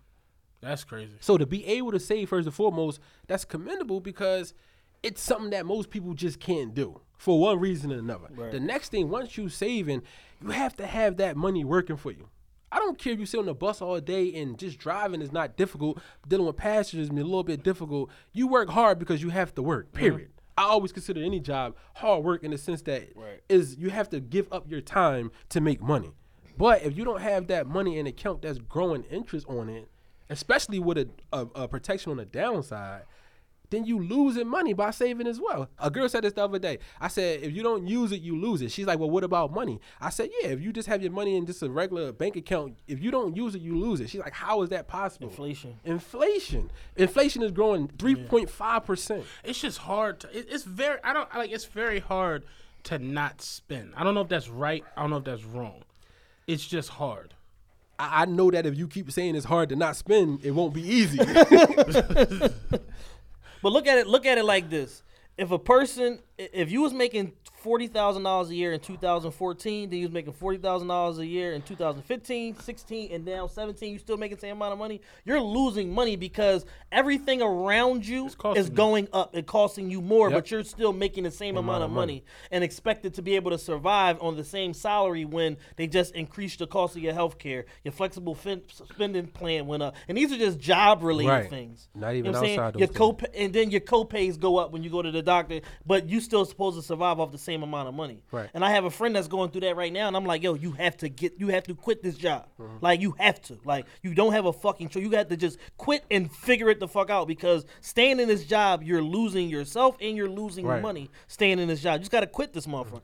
and you, you have to and so the best way i go and i help my clients is i call it a financial gps right so it's six buckets um, you have cash flow you have debt management you have proper protection Then you have emergency fund, you have asset accumulation, and then you have uh, res- uh, uh, uh, re- uh, preserving the wealth, estate planning, right?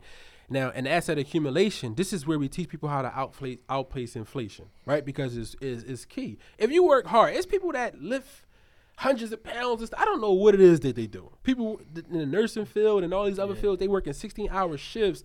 And part and part, a lot of times, because they have access to overtime, their lifestyle is based off of the overtime income, Right. which is the scariest thing ever. Because as soon as the overtime go away, Then you back ha- to reality. It's back to reality. So now, Nigga. yeah, you see, it. You know I know. especially in sept I know they get a lot of overtime, right? And it happens, and that's the most scary. To see Like it- yo, when the when the it only happened one time since I've been there where there was no overtime. it's the scariest thing. I'm yo niggas was getting fucking vending machines. Fucking um, niggas was doing anything they could. Like it was crazy, but it's like yeah, because people get used to like because the runs. Like I tell people all the time, we don't work eight hour shifts. Right.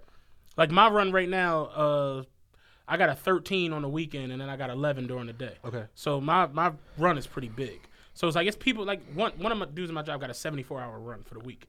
So it's like with no overtime, no days off, he's working 74 hours. It's people who do that shit. So it's like the you know the out like the hours are there. You know that's how you see people making 130, 140 grand driving a bus, and people like how it's like nigga, it's a boy calmly right now that's already at a bean. It's fucking July. That's crazy. They, they, they, they, they do pick a 12, 13 hour run every day and work both days off. It's just what it is. Right. You making 31 an hour, you can rack that shit up quick. yeah. So it's like, yeah, when it's like that, you know, it, cool, you got leeway, you know, but it's like, yeah, when you get an eight hour joint and no overtime, it's like, You want to cry? yeah, like, because you living past. I remember my trainer used to always tell me, base your life on a 40 hour check. I don't give a fuck what run you get. Always. She's like, base your life off of a regular check because you're gonna look crazy. And they, like, I, I understand what she's saying. So it's like, yeah, that shit is true. Like, it- when it comes to jobs with overtime, people definitely live based off their overtime. It's scary. And you have to make sure that even still you outpacing the rate of inflation because you can make 130,000 and none of it goes to nothing but what's now. Yeah. So then what happens when now college go from 12,000 a year to 30,000 a year? I've met with a person and had all the newest cars. I'm her and her son closet. I don't even know how to pronounce half this stuff y'all wear. and she's like, I got an unexpected expense and I need you to help me budget it out. And I'm like, what is it? She's like, my son going to college. Unexpected expense. You didn't know that one day he was going to be 18, right? With like a 760? you pulled up in a 760. Yeah. I caught the train because I can't park in Chinatown. you, know what I mean? you got a 760. With nowhere to park the joint. nowhere to park this on. Unexpected, but this is the this is the world we live in, and then, you know we we laughing about it, but at the end of the day, it's it's we dying from lack of financial literacy. Literally, if you know more about how this stuff works, you will pay way less in life. Period. You got people that's out here not paying taxes, and we sitting there like, how? Find out Right. it's people that's out here. I'm not the only person in the city that do, that is, that does this, right? But I know a lot of people, and I try to tell people all the time. You have to at least come get the information. I hold three free workshops a week. Three. You know how much you talk about planning. You know how much planning goes into that. Yeah. I have over 65 associates between six cities that I gotta communicate with on a on a daily, sometimes weekly basis. And then people like, oh man, I had to go do this. Like you said, you, you know, people it- it's not important to them. And I don't really get stuck. Where on do you fact- do the workshops at? In my offices. So I have one. Tell the office, people that. So I have one office in South Philly, sixteen twenty five Washington. Chad, you've been, been in that there, one. yep. It's beautiful. Beautiful office. office. I mean, it's crazy. Crazy. I'm coming to the one in Chinatown. And then in Chinatown, Got t- ulterior motives. 10, 1020 race second floor. So in Chinatown, we have workshops on Tuesday nights at 7 p.m. And then on Wednesdays, we have a workshop at uh, 1625 Washington Avenue in South Philly at 7 p.m. And then on Saturdays, we have a combined one. So it's either in Chinatown or it's even 1625 in South Philly and it's at 10 o'clock in the morning. Okay. Weekly. And I'm and I'm presenting this stuff, you know what I mean? And we have one big event, like we just had the wine and wealth on Friday, which was a it was a good it was a Yeah. success. I mean, a lot of people came out. Yeah, I they saw. I saw. It, I saw like two different people uh, posted on my Explore page. So I Yeah. definitely saw it. Shahada came out. Shout shout out to her. You know what I mean? Um, Bridget. You know she. You know shout out to her too as well. I had a few people that was there, but I admire those people because they they they roll solo. You don't see four or five people with them, but they coming to get knowledge. You know what I mean? And that impresses me because when I'm on stage and I'm talking to 30 or 40 people and I'm looking out and I don't see nobody that I can relate to, familiar with, like Right. I heard a little bit every time Yeah. because I know that it changed my life and it could change somebody else's life. Look, I was responsible for building financial applications of a private bank, meaning that you had to have at least $25 million in your bank account To even deal with them. to deal with them in private bank, right? I didn't work in Wall Street. I didn't work in Jersey City. I didn't work in Delaware. I didn't been all over this doing this stuff, right? And these people have no problem with paying anything. They will call their financial advisors all day long. How much money I got today? How much money I got today? And they care about those things because that's how they was brought up. That's how they was conditioned to do. Whereas us, we don't know the importance of that. Yeah. And a lot of people, like even my wife says, she like, you know, you, you sometimes you you might live in a bubble, and I feel like I, I can admit that I do. Sometimes I get on a, a mission, and I'm dealing with all of my clients that I'm there with, and I look up, and I'm like, I haven't reached out. I haven't really, you know what I mean? So I try to brand myself accordingly so that I can get. I don't know how to do Insta Snap, which is weird. Like I don't know how to do Snapchat and all that. But I did it the other day, Yeah. and you get reaction. I said you got to meet people where they at. So I guess I gotta, you know, focus on, you know, trying to do those things. Or like I said, you know, partner up with people. I like to really partner up with people. Yeah. You were like one of the biggest early Twitter per people. So it's like you would think that you would be able to transition the social media world into that. Twitter is a whole nother beast, first Yeah. of all. so- Twitter is one thing, and this is the thing. I had to change my name because I already struggle with become, being Kendall on Twitter, right? Right. So I figured if I see Jahmel Kendall, it's hard yeah. to really be Kendall.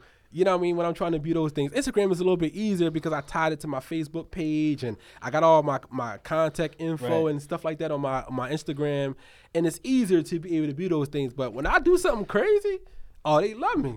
they love me Yeah. People be like, "Oh yes," I say one off the wall thing, not even off the wall, little joke. They're like, "Oh, he back." Right. For whatever reason, they're like, "I'm brother Jahmel, Jahmel Sunflower." I'm just, I just went to, I don't know. They think I went to India somewhere and, and meditated for two years and came back. But you know, that's, that's good though, cause that speak the character. People understand that it was a change that happened, and I'm a proud, I'm proud of that because I was a part of that initial pioneer the Philly Twitter, and you, y'all guys talked about that on the show too one time, and it was crazy because, man, you would have thought we was like New Edition or something. Right. Yeah, no, it was a real thing. It, was- was. It, was. It was a phenomenon. It really was. It was crazy. I couldn't believe it. I'll be out and people like, "Yo, you the boy." I'm like, "This is crazy." Because for a while, what was going on, and Matt know it was everybody was converging on Twitter, and then slowly everybody started meeting each other. Like because if people don't remember, prior to Twitter, Philly was extremely cliquish and like separated Yeah. by region. Yeah. Twitter and social media shrunk the city to where now everybody knows each other. Right. Niggas from uptown hang with niggas from South Philly. Right. Niggas from Southwest hang with people from uh, Frankford and stuff like that. Like it didn't used to be like that. Philly was real, real secular and like, yo, we deal with who we deal with. Them other niggas cool, we know them, but we ain't cool like that. And now it's like you see people linking up all the time, Uh-huh. and it permeates into everything. People friendships, like the type of events that go on North Philly versus South Philly, and it's Yeah, like a, it's all it's, love. it's a piece about a, a event about peace and I got, love. I got like, me and my girl got invited to a wedding from Instagram, like for Instagram friends. It's Right, like, yeah. It's crazy. It's, like real. that's really how it is. and it's a real thing. And I think people they real judgmental about those relationships when people get together as friends and all these other things. They don't understand, like y'all said, with the plan in the back end of that stuff. Like people have substantial relationships. Like we go out and we do things, and there's a lot of people that I can say names on there that I feel like I really have, you know, substantial relationships Right. with from Twitter and all those other Mm-hmm. things. But people don't see that stuff going on, right? They just see, okay, they just some Twitter guys. They Yeah. this, they that, blah blah blah. It's almost like if you're not posting up pictures with people 24 seven, it's like it's not happening. right. and then now they see you with somebody not like, why posting you know anything them? 24 7. Listen, I knew Twitter was a special beast because it was people that was willing to be friends with people from South Philly. I mean, people wouldn't even come past Market Street if they was from North before. Now they're like, ah, South Philly having a party, we in Right. there. And I'm like, oh, well, you know, Twitter, where amazing happens. You know what I mean? so, you know, it opened up a lot of world, but I think Instagram brought that whole, you know, I tell people one of the most to me, influential things that I've ever seen in life, and you, y'all might laugh on Baby Boy when they talk about the market stuff, when they be in the, over there when they was selling. And I said, if you really break down just those three things, that's the probably the best business advice you can ever give somebody. It's people out here that's making it happen, people that's not making it happen, and people don't even know, Know what's going, on. Yeah. and it's more people who not know what's going on than any. And that's what's sad about right now because we literally are in the information age. You can pick this thing up right here or whatever phone that you have and you can find out any and everything that you want to find out. And people are just not even taking the time to do the research, not even research, to type a, in a sentence what is such and such Right. and figure this shit out. Like the other day, Jay on the Jay Z record I'm listening to, he was talking about uh, the Dumbo section of Brooklyn, and I didn't know what it was, so I looked, Looked up up. Dumbo Brooklyn, up and, and I found and I found the shit, and I'm like, oh well, often uh, disregarded area of Brooklyn by the water, You know, it was in parentheses. Yeah, it said often ignored. often ignored. Oh my goodness. And we were talking about that, and I literally stayed up to four forty four in the morning because it was like two o'clock when we Yeah. were talking about it. I was like, I couldn't go to sleep. Like I'm literally sitting on the couch, like Yeah, I gotta figure out what this is. he no. I wanted to rant. I, I I literally tweeted for like ten tweets, like. I, am I'm disgusted because we see this happening in our city every day. Now there might not be two million to twenty five million, but it's been like twenty five thousand shells that's going for two hundred fifty thousand. Yeah, think about backyards. I'm like, think about Northern. Let's take Northern Oh, Liberties. Northern Liberties is the most like outside of Rittenhouse. It's like the second most prestigious area in the city of Philadelphia as far as real estate values go. Right. 10, 12 years ago, the shit was a wasteland. you Philly. get your shit pushed back in, in Northern Liberties. Motherfuckers didn't go past that part of uh, Spring Garden. It didn't happen. And for it to start at Second Street, where it was the worst, It was the worst. As soon as you come across Girard, that was you was that was the. wrap I remember that. being a kid and like that train station at Second and Spring Garden. You get your issue right there. that wasn't no desirable place to be. you. That shit was like, yo, oh, I'm at Second and Spring Garden. I better motherfucking protect Second myself. and Spring Like, Garden was like the principal. yeah, it's Eddie like Kane being in a fight in, with, yeah. uh, with that shit. shit that shit like being in a fight with '90s Mike Tyson. Protect yourself at all times. Like, where am I at right now? that shit nighttime. That joint turned and into and now Yeah, you have rows and rows crazy. and rows of six hundred, eight hundred thousand dollar, one point two million dollar houses over here. Why? Because somebody said this is next. Mm-hmm. Somebody decided to take the money that they had and develop the area. And that's the only thing that's separating Northern Liberties from Southwest Philly or whatever Right. other area that's not developed right now is somebody saying, yo, I like this post office in this uh, connection to the airport. I'm going to put 55 houses over here. True story. My dad, the first house, not his first house, but the house he bought that we grew up in, uh, 77 Buick. The end of our block, 78th Street, was marsh. He's like, yo, it was it was a field. It was nothing there. Like it was nothing there. Yeah. All them houses down were like Dev and all them came in, and Pepper and all of that shit. Right. That all that shit came in the 70s. My pop bought the crib for 11 grand. We sold the joint for bean something. It- it's just like Yeah. it's crazy. That he was like, yeah, the house across the street he didn't think to get because he was like, I didn't have a family at the time, Right. And it had a garage and four bedrooms. But he was like, yeah, that it was expensive. That was I think that was thirteen six. like, yeah, like that's expensive. and that's what people don't understand like about about development and about real estate is the only thing separating point breeze from fucking whatever part of Frankford is that they don't have a use for what's going on in that part of Frankford yet once they have a use for it then they'll develop somebody will develop that area too and all it takes is one person to start with say a million two million dollars i'm gonna build a block of houses and now everybody's property value goes up because of this 24 houses that's over Shit, here look at on where I just whatever moved from. shit. Where you at? Like up, up uh, Roxborough, and Manayunk. It's five hundred thousand dollar homes right All there, through like there. all through there. The- it's the- crazy. The crazy thing about it all is that example that you said. That's the blatant aspect Right. of it. It used to be more subtle than that. They used to buy a house on one block and then build and make it four hundred thousand dollars, and now you have that comp. They, I, I believe now you can say conspiracy or not. I believe they buy the house to themselves so they can go on public record that they have a comp for four hundred thousand, and then you know what happens after that? The revenue department come in, they reassess that block taxes for the next year, and then because a lot of those older people who were on fixed incomes with those variable yeah, they raise their taxes, they they come taxes in and go up, swoop and then a houses. year later they go foreclose, and guess what? Guess who bought a house? The person who the put the first who put house the first house in it, and then you know what happened after that? It get reassessed, and then the cycle goes on and on. And next thing you know, that block, it becomes like he said, a whole strip. Now they just bold. But Yeah. you know where they getting that land from? It's even more crazier. You know where y'all headquarters at? What's that? 12th and Market, right? Mm-hmm. Uh, on top of y'all, they have the redevelopment program. Mm-hmm. Now the redevelopment program is if you go in the city of Philadelphia and you see any lot and it has the barn fence, that means that the city owns it.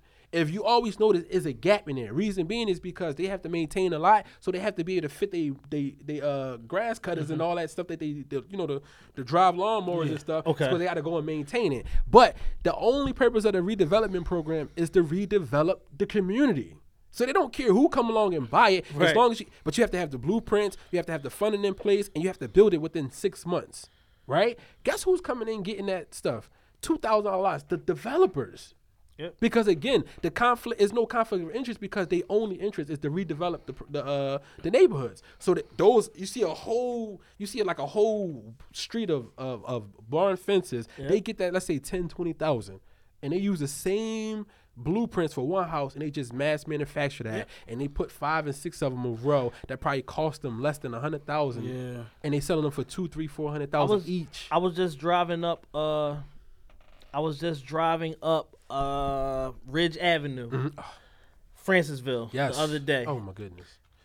the the guy oh, uh, who used to own the arts garage, he sold that lot or whatever. They're now building condos and th- them three story modern houses on that lot. They haven't even gotten to the destruction of getting rid of the arts garage yet. That's last.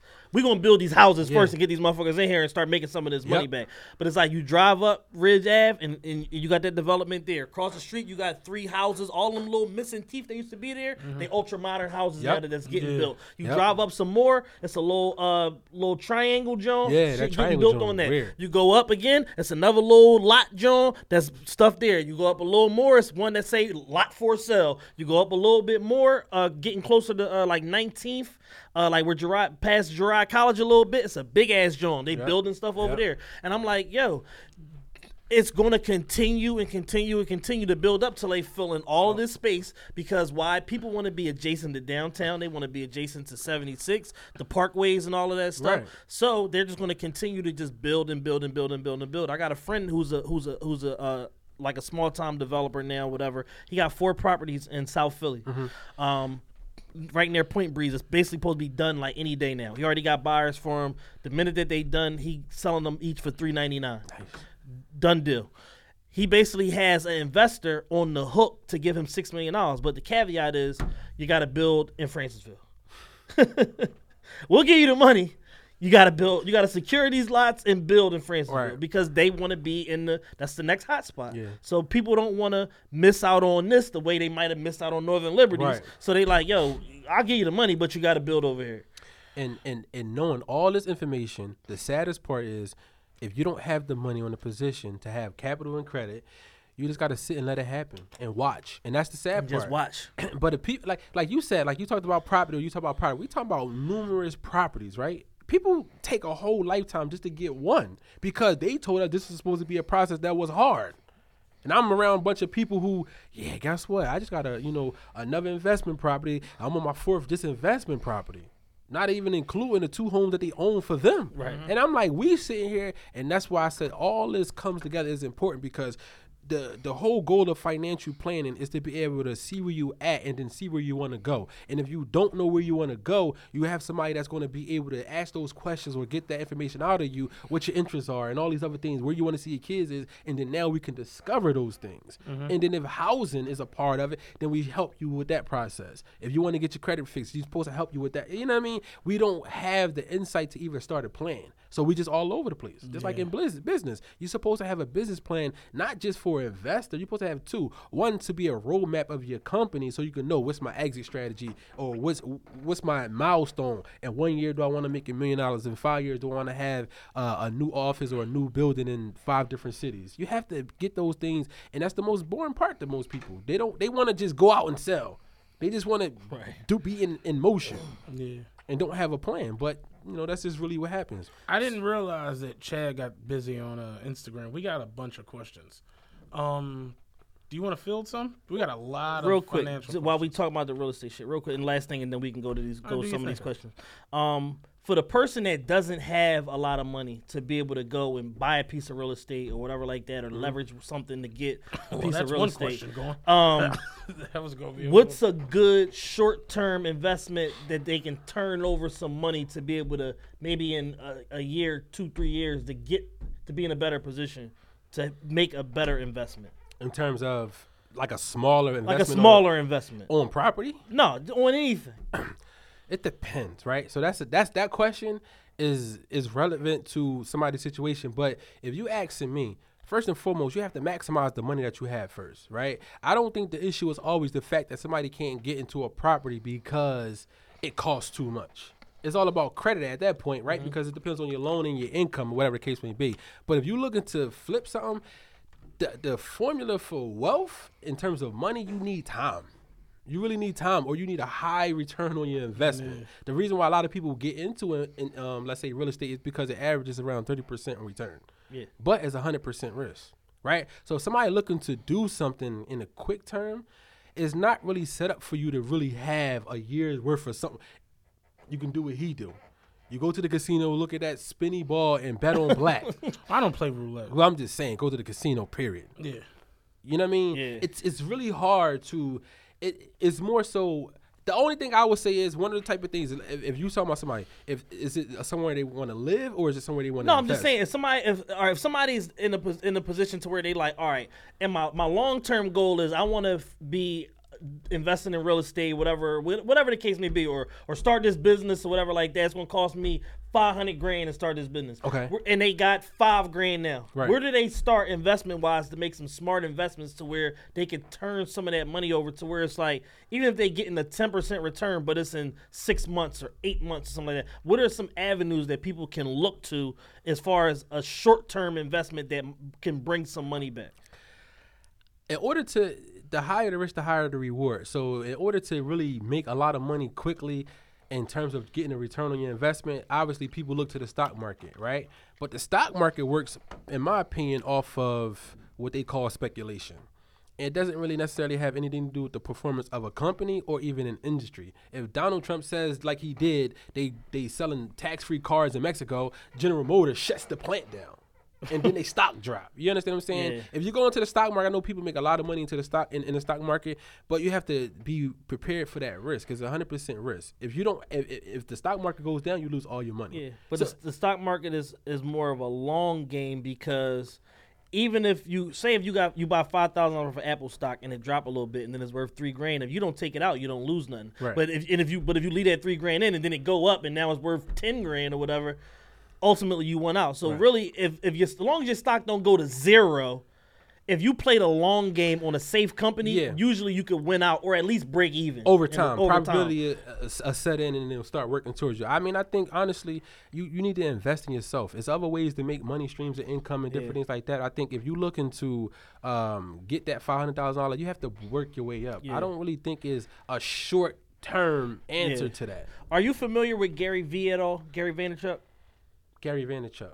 Gary Vaynerchuk is a basically a self-made multimillionaire. Yes, I heard of him, and He, I um, actually heard he, he, has like a, sh- a radio show. Right? Yeah, exactly. He has a radio yeah. show. He got pod, he got radio show, podcast, Podcast, YouTube yeah, yeah. channel, all that. He Yeah, yeah. been on Breakfast Club, bunch of other different uh, media outlets, whatever. Yeah. He talks about he talk he's, he's, he's Super tight. He talks about flipping Right. and basically like people literally like surveying uh surveying like the dollar store versus five below and seeing like all right it's some same products that are in five below that are that are for five dollars that are in Right. dollar store for a dollar Right. and people can go buy them up put them get an amazon account put them on amazon Right. and turn five thousand dollars into eight thousand dollars and eight thousand dollars Listen, into you twelve want to know the most genius shit I ever saw thinking about that?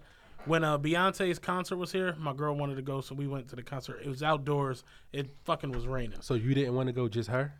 Well, I ain't gonna I'm not gonna lie. I want- okay, okay. fuck it. Fuck it. But we knew it was gonna rain. Right. So we went to go buy ponchos. Every store we went to, the ponchos were like, you know, gone. So I'm like, is everybody in this fucking city going to Beyonce concert Right. tonight? Finally, we find ponchos up at the Target, whatever, whatever. We get down to the arena. Niggas was outside selling all the ponchos they had purchased Yep. earlier in the day for a dollar. They were selling them for twenty bucks. Yep. I mean, running them off too.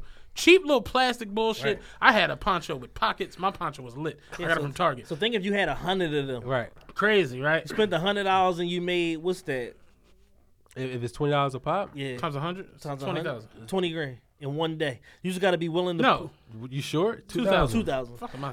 But either way, you, you you made an exponential return Right. Right. just by being smart enough to say, Two hey, thousand great when you live in the P. It's like you, it's great when you live anywhere. Anywhere. If you live anywhere, two, a two thousand dollar day is a good day. Real a, talk. a net two thousand dollar day is a good day. A tax free two thousand dollars. Yeah, they was definitely they was running off don't- them ponchos. But I, what I was going to get into was yeah, like directly, you wouldn't be able to get those returns that quickly to turn around something for five hundred thousand dollars. That's why I say invest in yourself, understanding what the trends are. It's, uh, You know, business is about supply and demand. So if you can find something that's hot right now and you can make some money, typically that's how a lot of those one-off businesses even get started in the first place because people initial way to do it, it was a means to an end, and then the mean became the end. Yeah. If you you understand what I'm Yeah, I- saying? I- Yeah. So Like Two Chainz made two million dollars selling dab and Santa sweaters. what? Yeah. Yeah.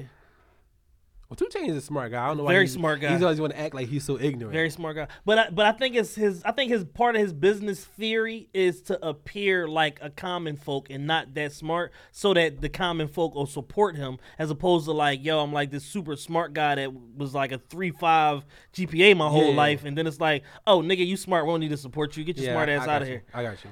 Let's answer some of these questions. Go ahead. Uh, all right, let me get back in here. Um, all right, we again, please, uh, n- non-retarded questions. Uh, we got one. Hey, um, I was wondering, can clearing the delinquency on my credit report improve my score? Yes. Yes. Next question. Wait. Clearing the delinquency would meaning what? It just says clearing the delinquency. I mean, it depends on what you're delinquent on. Like, there's a, all right, I'm, I'm kind of like a self-taught like credit expert. Like, I had a, I based my credit score bottomed out in 2013. I went down to 485, and I and I personally educated myself on credit, read this book, that book, this seminar, da, da, da, and self-educated myself on credit, the way it works, and all that shit. Right. So, depending on the type, the nature of the delinquency you're talking about, yes, getting it cleared can affect your credit score. There's two different types of credit items. There's active and inactive items. An active item is something that's being pursued to you like a student loan from the government. Right. They're going to actively pursue the collection on that loan. Right. But an inactive item might be like an old T-Mobile phone bill that mm-hmm. they sold to a collection agency that went out of business. Right. Only thing you got to do to get that item off is to dispute the shit. Right. So right so a general rule of thumb for people out there worried worried about credit and like negative items on their credit, dispute everything, whether it's l- whether it's legit or not. Or not. dispute, Dispute it. everything because you never know what's going to come off. And as those negative items come off, that could be anywhere between like twelve to fifty points on your score, depending on how it's overall weighted. And you, you have to also understand that if you think that paying down on a delinquent item is going to affect you positively, gonna that's actually false. hurt you, It's going to hurt you because as long as it's sti- like that's why I was saying is a difference between removing a delinquent item completely or saying that I paid it down to zero. If it's still on there even at zero, But it's still listed as a negative it's item. still working Doesn't matter. you. Yeah. So before you pay anything, you have to first foremost get them to send you a letter to agree that if you pay it,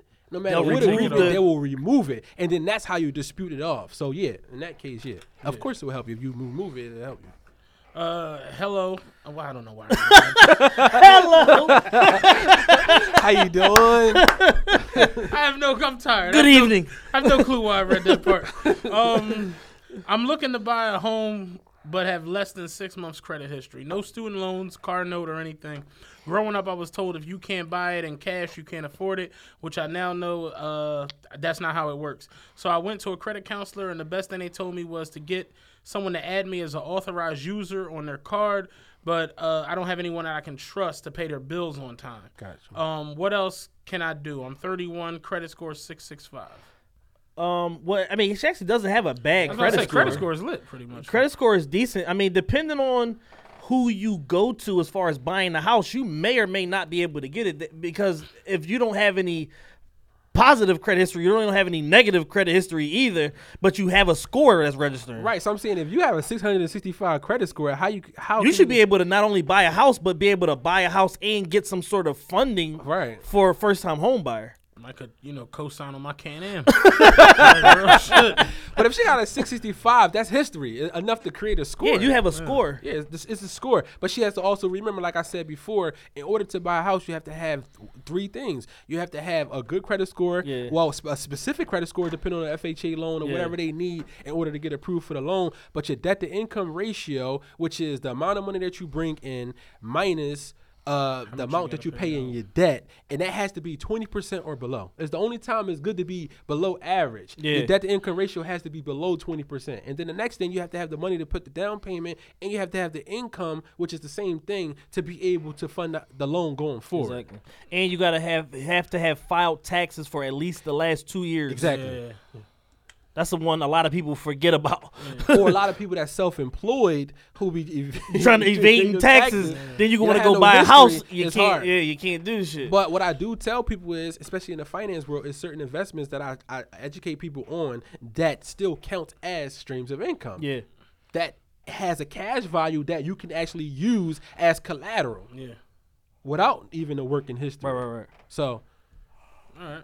you want to learn more about that? Come, you know, Come to the contact- Come to the workshop. My wife and I live in an apartment right now. We want to buy a house soon. We were thinking about killing two birds with one stone and buying an income property, living in the upper or lower level and renting out the other part. Is that a good idea for first time homeowners or should we just chill and buy a traditional crib? Well, you have to first understand what their family situation look like. So if it's just them two, then of course. But if y'all got three and four kids, that Shit ain't gonna work. That's not gonna work.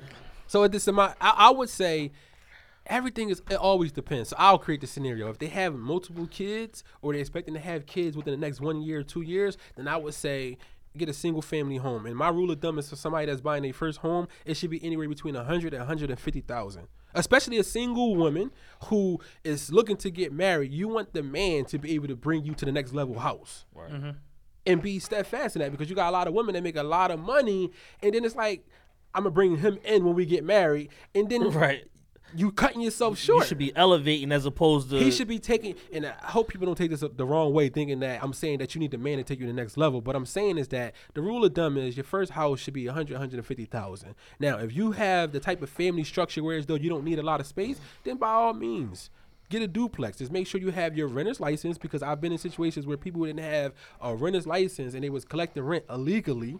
And if somebody finds out about that, then they can sue you for all that back. So make sure you have a good real estate agent that that points that somebody that you trust that will point you in the right, direction as all of that stuff because they're supposed to disclose that to you. And sometimes depending on who's underwriting the loan they'll let you use the uh, income from the other property as income to lower your debt to income ratio, Right. but some won't. So you got to know like who your underwriter is and what their rules are before you engage on taking a loan from them. Right. All right, what helped you change your mindset towards wealth and asset building? What steps can you give someone just starting out? Wait, can you say that first part again? What helped change your mindset towards wealth and asset building? Got you. I think it all starts with your lifestyle. What becomes more important to you, and then once you have those different things that you have to worry about, like wife and kids and all those responsibilities, it kind of by default should force you to think about wealth and all these other things. But I told you my background is in investment banking. I mean, I, I was making twenty three dollars an hour at like eighteen to handle trillion dollar trades. So I didn't really need too much motivation after that to be like, ah, I don't want to be the one servicing the client. I want to be the client eventually that's getting service. So, you know, and then what was the next part of the question? I don't know. I don't know. Because I went out of there. What changed my mind? Uh, what what moved me more towards like where I am as far as wealth building and all that is Oh, what steps can you give out? To was was oh, starting? my thing Okay. was literally going broke. Like I talked about it on the show multiple times. Like going broke and just having like a lifestyle to where I'm like making not even more than I spend, but as much as I spend. To where the point where it's like I'm down to my last seven thousand dollars and I have no idea where my next seven thousand dollars is coming, coming from. from, right. That shit is scary. Yeah. And it goes from taking you to having a lifestyle to where it's like you got a fourteen hundred dollar apartment to living with a friend. Right. Like Right.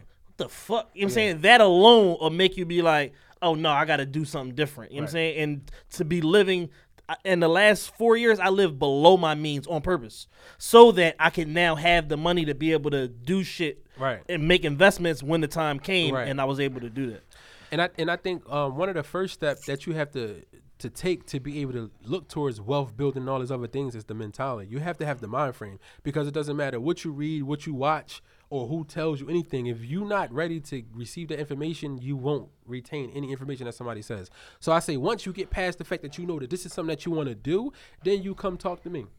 and then I will help guide you through the rest of the process. And that's what a financial professional is supposed to do. They're supposed to sit down, have a conversation with you, see what your wants are, what your likes are, what your financial goals and dreams are, and from there you guide them out from every step, and then you be able to help them. See, that's what people don't realize.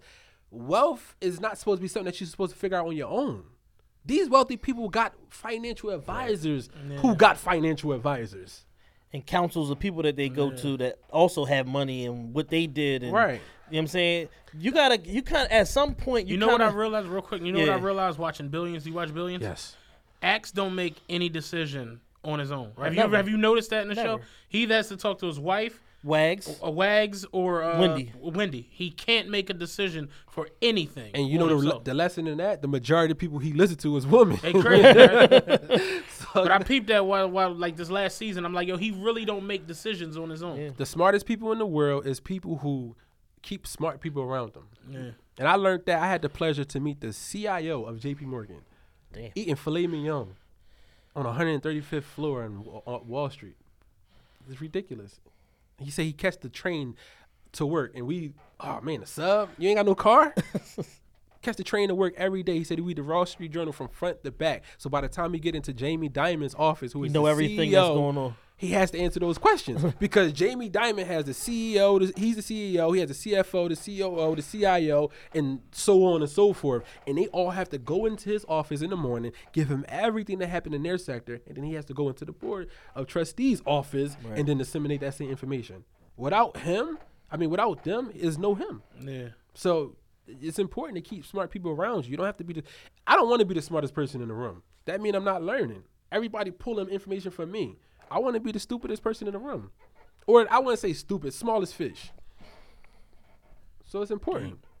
So I currently own one small row home. I have about forty grand in equity in it. I have a modest goal to buy one or two investment properties a year for the next five years. I don't want to be a landlord. Uh, quotation. Been there, done that. I'm only looking to flip. My question is: Should I use savings to buy investment property, or should I use the equity in my existing home? Uh, also, is the requirement for most investor financing twenty percent down? What is the best program for flipping?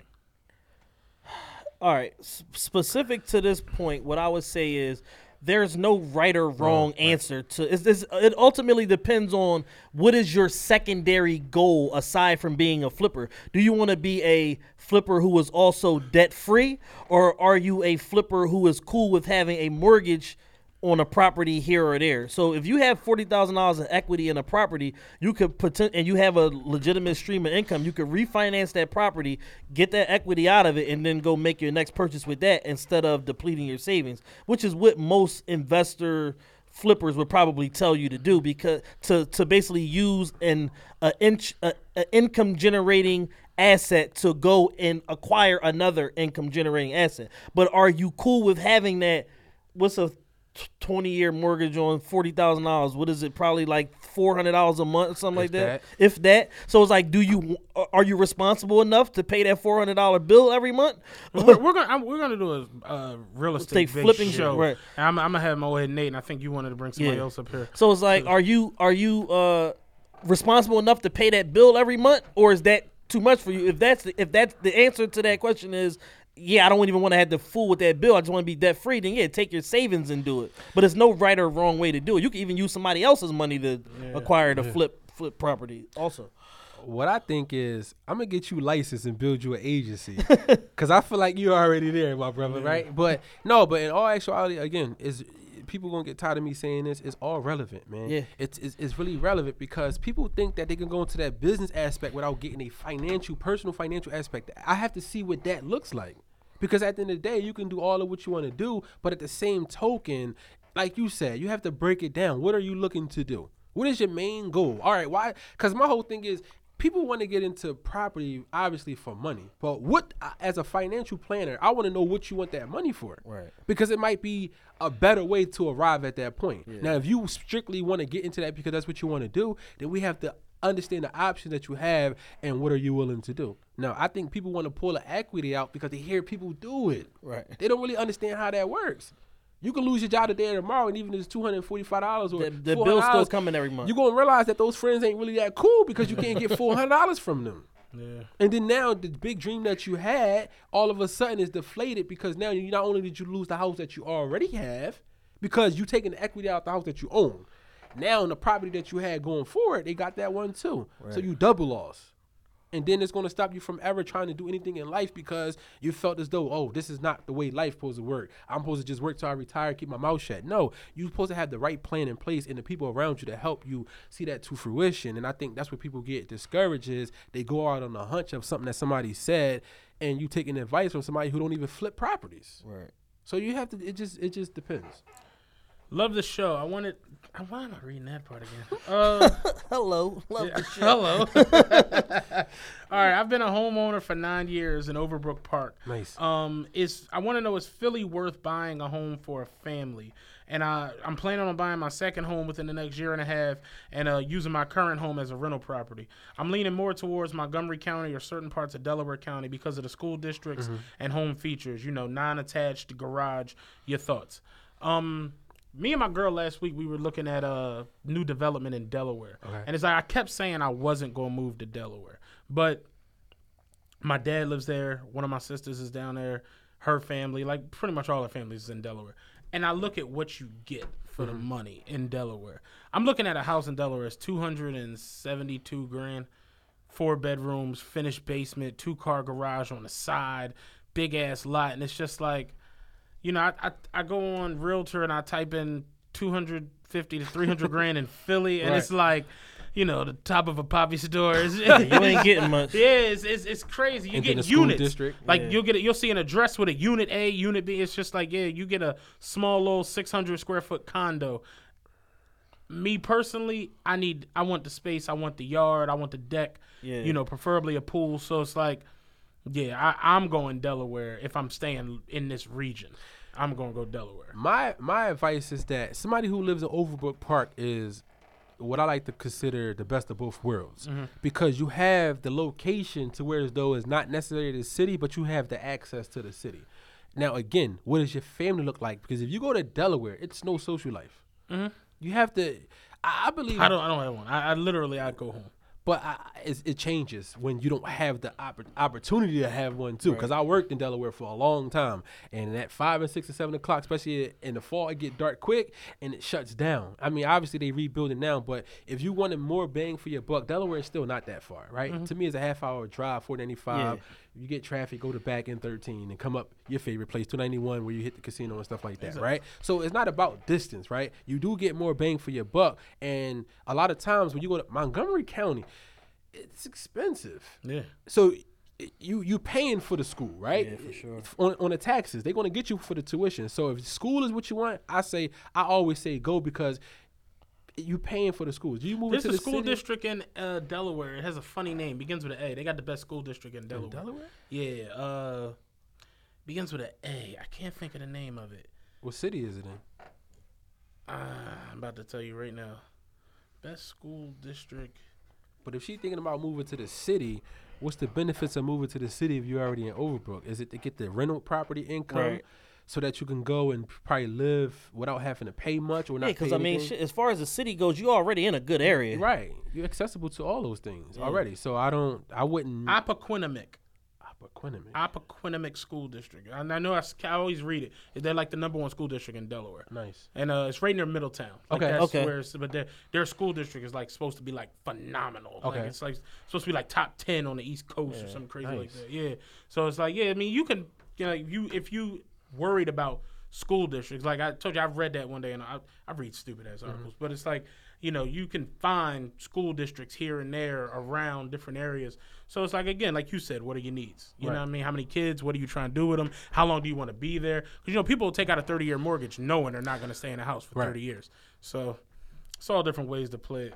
Like, but like I said, for me personally, it's I I don't think I can buy a house to live in Philadelphia because you're just not getting much Right. For these homes anymore. And for my one of my homies sold a row home on Lindbergh uh, Boulevard for two hundred and four thousand dollars. Like crazy, right? Two oh four. It's a seller's market right now, and that's what people also need to understand. The city of Philadelphia is absolutely and truly a seller's market. Yeah. Like you're not really you're gonna find some hidden gems here or there, but for the most part, it's not really gonna be in your favor if you're looking to buy something like. Like the house I just sold, we didn't have no seller's assist on it or none of that shit. Like we basically got full ads for it. It was on the market for one day. We got an offer, No contingency? like small shit. So they did do a uh, They did an inspection. inspection. Okay. All right, one last question before we get to wrap this up. Um, I was about to go into the high guys at the beginning. I'm fucking stupid. why do y'all? I don't understand why they write that in the email. Like, all right, That's whatever. a, that's a formal email. Don't discourage that. no, I'm not discouraging it, Please. But it's just you know, Because if it, you don't even have a subject line, it's going to the spam. Yeah. Anyway, uh, our credit repair companies recommended for anyone trying to up their credit score. Did you, have you ever used any of them? Um, I use uh, Lexington Law. They I wasn't gonna give them a plug, but yeah, I, yeah, I, I, mean, I, I use Lexington I use Law. Lexington Law. That's what literally, like, literally, when they they pulled my uh Experian, I had, I don't know, nine to ten things on there. Yeah. they got every single one. Like, literally, my Experian is all the loans that I've taken out over the. This is how my credit went up. I started taking out those little bullshit loans, the little thousand dollar, fifteen hundred Yeah. that come right out of my check. I got my caddy, my DTS. That was through my credit union, so it came right out of my check. I literally haven't missed a payment. Uh, didn't miss a payment on anything for like six, seven years. Went to Lexington Law. They got every one of my all the old shits taken Yeah. off. Credit was damn Yeah, I, I've tried. It's I, like- like, I, I'm, I don't mind giving Lexington Law a plug because I've tried to get around them in terms of like credit repair. I still got like little small nagging stuff on my credit. Like I, I got like, but it ain't. It's a far cry from what it was. I literally when I started in June of 2014, when I started with them, I probably had like 78 negative items between my three credit bureaus collectively, and within 30 days they got it down to like 40 something and then another 30 days I got down to like 29 and but the problem was after like the initial 90 days the shit stalled out. Yeah. so what I would do with them is I would like cycle them on and off. I would do like three months on six months off three months on four months off whatever like that. Like I think I'm about to start back with them because I got like some little small stuff on my Experian report. My TransUnion my Equifax is beautiful. There's nothing on there. Um but it's just like the shit works. And if you stay on top of it the way you're supposed to, like every week, like viewing it and calling them and stuff like that, once your initial disputes go out, if they don't work, they'll send escalation letters for you. And that's what a lot of credit repair agencies don't, do. They don't focus on like the escalation and saying, all right, we verified this is true, but it's this. Da, da, da. They still look for loopholes to be able to get you out of this shit. yeah, Le- Lexington Law literally got everything off my And I credit. talked to a credit guy. He's on the lam right now. but uh, I talked to this credit guy from San Diego like two years ago. His wife left him and he just went on a lam and he owed people money apparently. But uh, we had a really good conversation. And he told me, he was like, uh, damn, what was I, what was I saying? Oh, he said, he's like, once something goes negative, don't pay it. Yeah, Yeah. you- He's like, if, it's like, if something goes negative, don't I, pay I, it. the, the lady from Lexington Law who's working on my case, she was telling me because I was telling her, I'm like, listen, uh, I had something on there from uh, when I was out Utah. It was like seventy two dollars. I was like, yeah, I'm gonna pay that real quick, and she was like, no. Leave it alone. Yeah, don't because it. the second you make a payment, Yeah, it like it it's new activity on that. So like your whole process of it being inactive for five, six, seven years starts over. Starts over. Yeah. So don't touch it if it's you know not being. It's good to hear positive stories about Lexington Law because it seemed like any client that I ever had that had went with them, They had a horror story. yeah, they got horror. It was cool for me. I had a horror story with like a person that I knew. That, and that uh, was that was the second part of this question. She was like, "I see all these quote unquote credit geniuses on my Instagram. Are they worth it?" I never dealt with any I would say person. I dealt with two different people. One was my man. I love him to death. I gave this motherfucker four hundred fifty dollars. He did nothing. Mm. Like I was posting like positive results on my shit from shit that I did, and he calling me like, "Hey, did we do that, motherfucker? You should know if y'all did it or not." if you calling me asking me did y'all do that, you know you didn't do it. But Lexington, That's one of ours, baby. That's one of ours, baby. You get that credit. but but but, but Lexington they charge about hundred dollars a fucking month. them though, up, right? baby. Yeah. It's a hefty tag. Oh, no, for, for some people that's looking to build some stuff. No, it's definitely Yeah, it's Lexington definitely a, was a, a, bean. Yeah, I got. I mean, when I first started off, I had a partner of mine. She was a director. Um, she she she she worked for a nonprofit, but she don't work there now.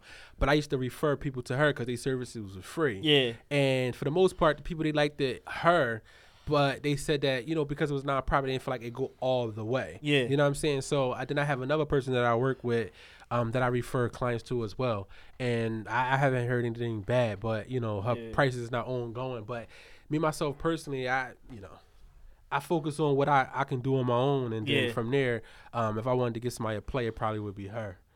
Um, but for right now, you know, like I said, I heard Lexington Law. I know what they can do. They do a lot of other stuff too as well. But that hundred dollars a month recurring, Oh yeah, no, it's definitely a tab. It's like a it's like a gym a lot of times. I think that's more so Yeah, the it's a- issue it's a B. because they pay for it and they don't utilize the service, but they never cancel the subscription And and, then they, they just keep getting getting the bill. paid a hundred dollars. You look up, that's two hundred dollars a year. Well, the I mean, uh, it's been dope. We ran through two hours fast. Yeah. I don't even feel That it. was two hours. Straight Yeah. talk, yeah. Uh, get them all your contact information, social media, your agency name, phone number, all that shit, and e- e- email. All right, cool. So uh, Jahmel Kendall, so J A H M E L K E N D A L L. That's my Twitter name. That's my Nice. Instagram name. Uh, you said what? You spelled that nice. Like I used to fuck up. Matt makes me sick. Every all the episode. I probably would have messed up Kendall. time. but again, Jahmel Kendall on Twitter, uh, Jahmel Kendall on uh, Instagram, and then on Facebook is Jahmel Kendall as well. Uh, my phone number is 215-252-0138. My email is Jahmel, J-A-H-M-E-L, Kendall, K-E-N-D-A-L-L, W-F-G at gmail.com. My company is called World Financial Group and Transamerica Financial Advisors. Again, I have three workshops a week on Tuesday nights at 7, Wednesday nights at 7, and then Saturday mornings at 10 a.m. So if you need more information on that, you can contact me. My workshops are free, and my services actually are free too as well. A lot of people don't know that. So when you come and you sit down with me, it's not like a free consultation. Right. It's through the whole process. My services are free. Unless they buy something. Well, obviously, if somebody needs some insurance, I can't Right, give right, them right. that for Yeah, free. not You know what I'm free, right. saying? Um, but for the most part, the the planning part of it is free, and that's to be able to you know And what days of the work? You said uh Tuesdays uh, uh, in Chinatown, Chinatown. 1020 Race Street, second floor. On Wednesdays is in South Philly, 1625 Washington Avenue at 7 p.m. And then on Saturdays for the month of July is in South Philly at 10 o'clock, 1625 Washington. I know y'all got affiliate offices around the country. Can Yeah. you kind of give some information for that? Because we got like a worldwide listener base. Um, yeah, so if it's anywhere between Puerto Rico, Nor- uh, North America, Puerto Rico, America, and then Canada, depending on what region you are, you contact me. I can find an office close to you. Okay. One of the reasons why I have multiple offices, affiliations uh, between different cities is because I have people in those regions and they need help. I reached out to the people that I know in those areas, and then we connect them. Right. So we we service the whole America, Puerto Rico, and Canada. So if you're in any of those regions, uh, we can help. So you. anybody TRPE uh family that need financial advice, contact my guy here. He going to send you to whoever's in your region if you need to meet somebody in person. right, it is free. it is free. And it's free. Throw that out there.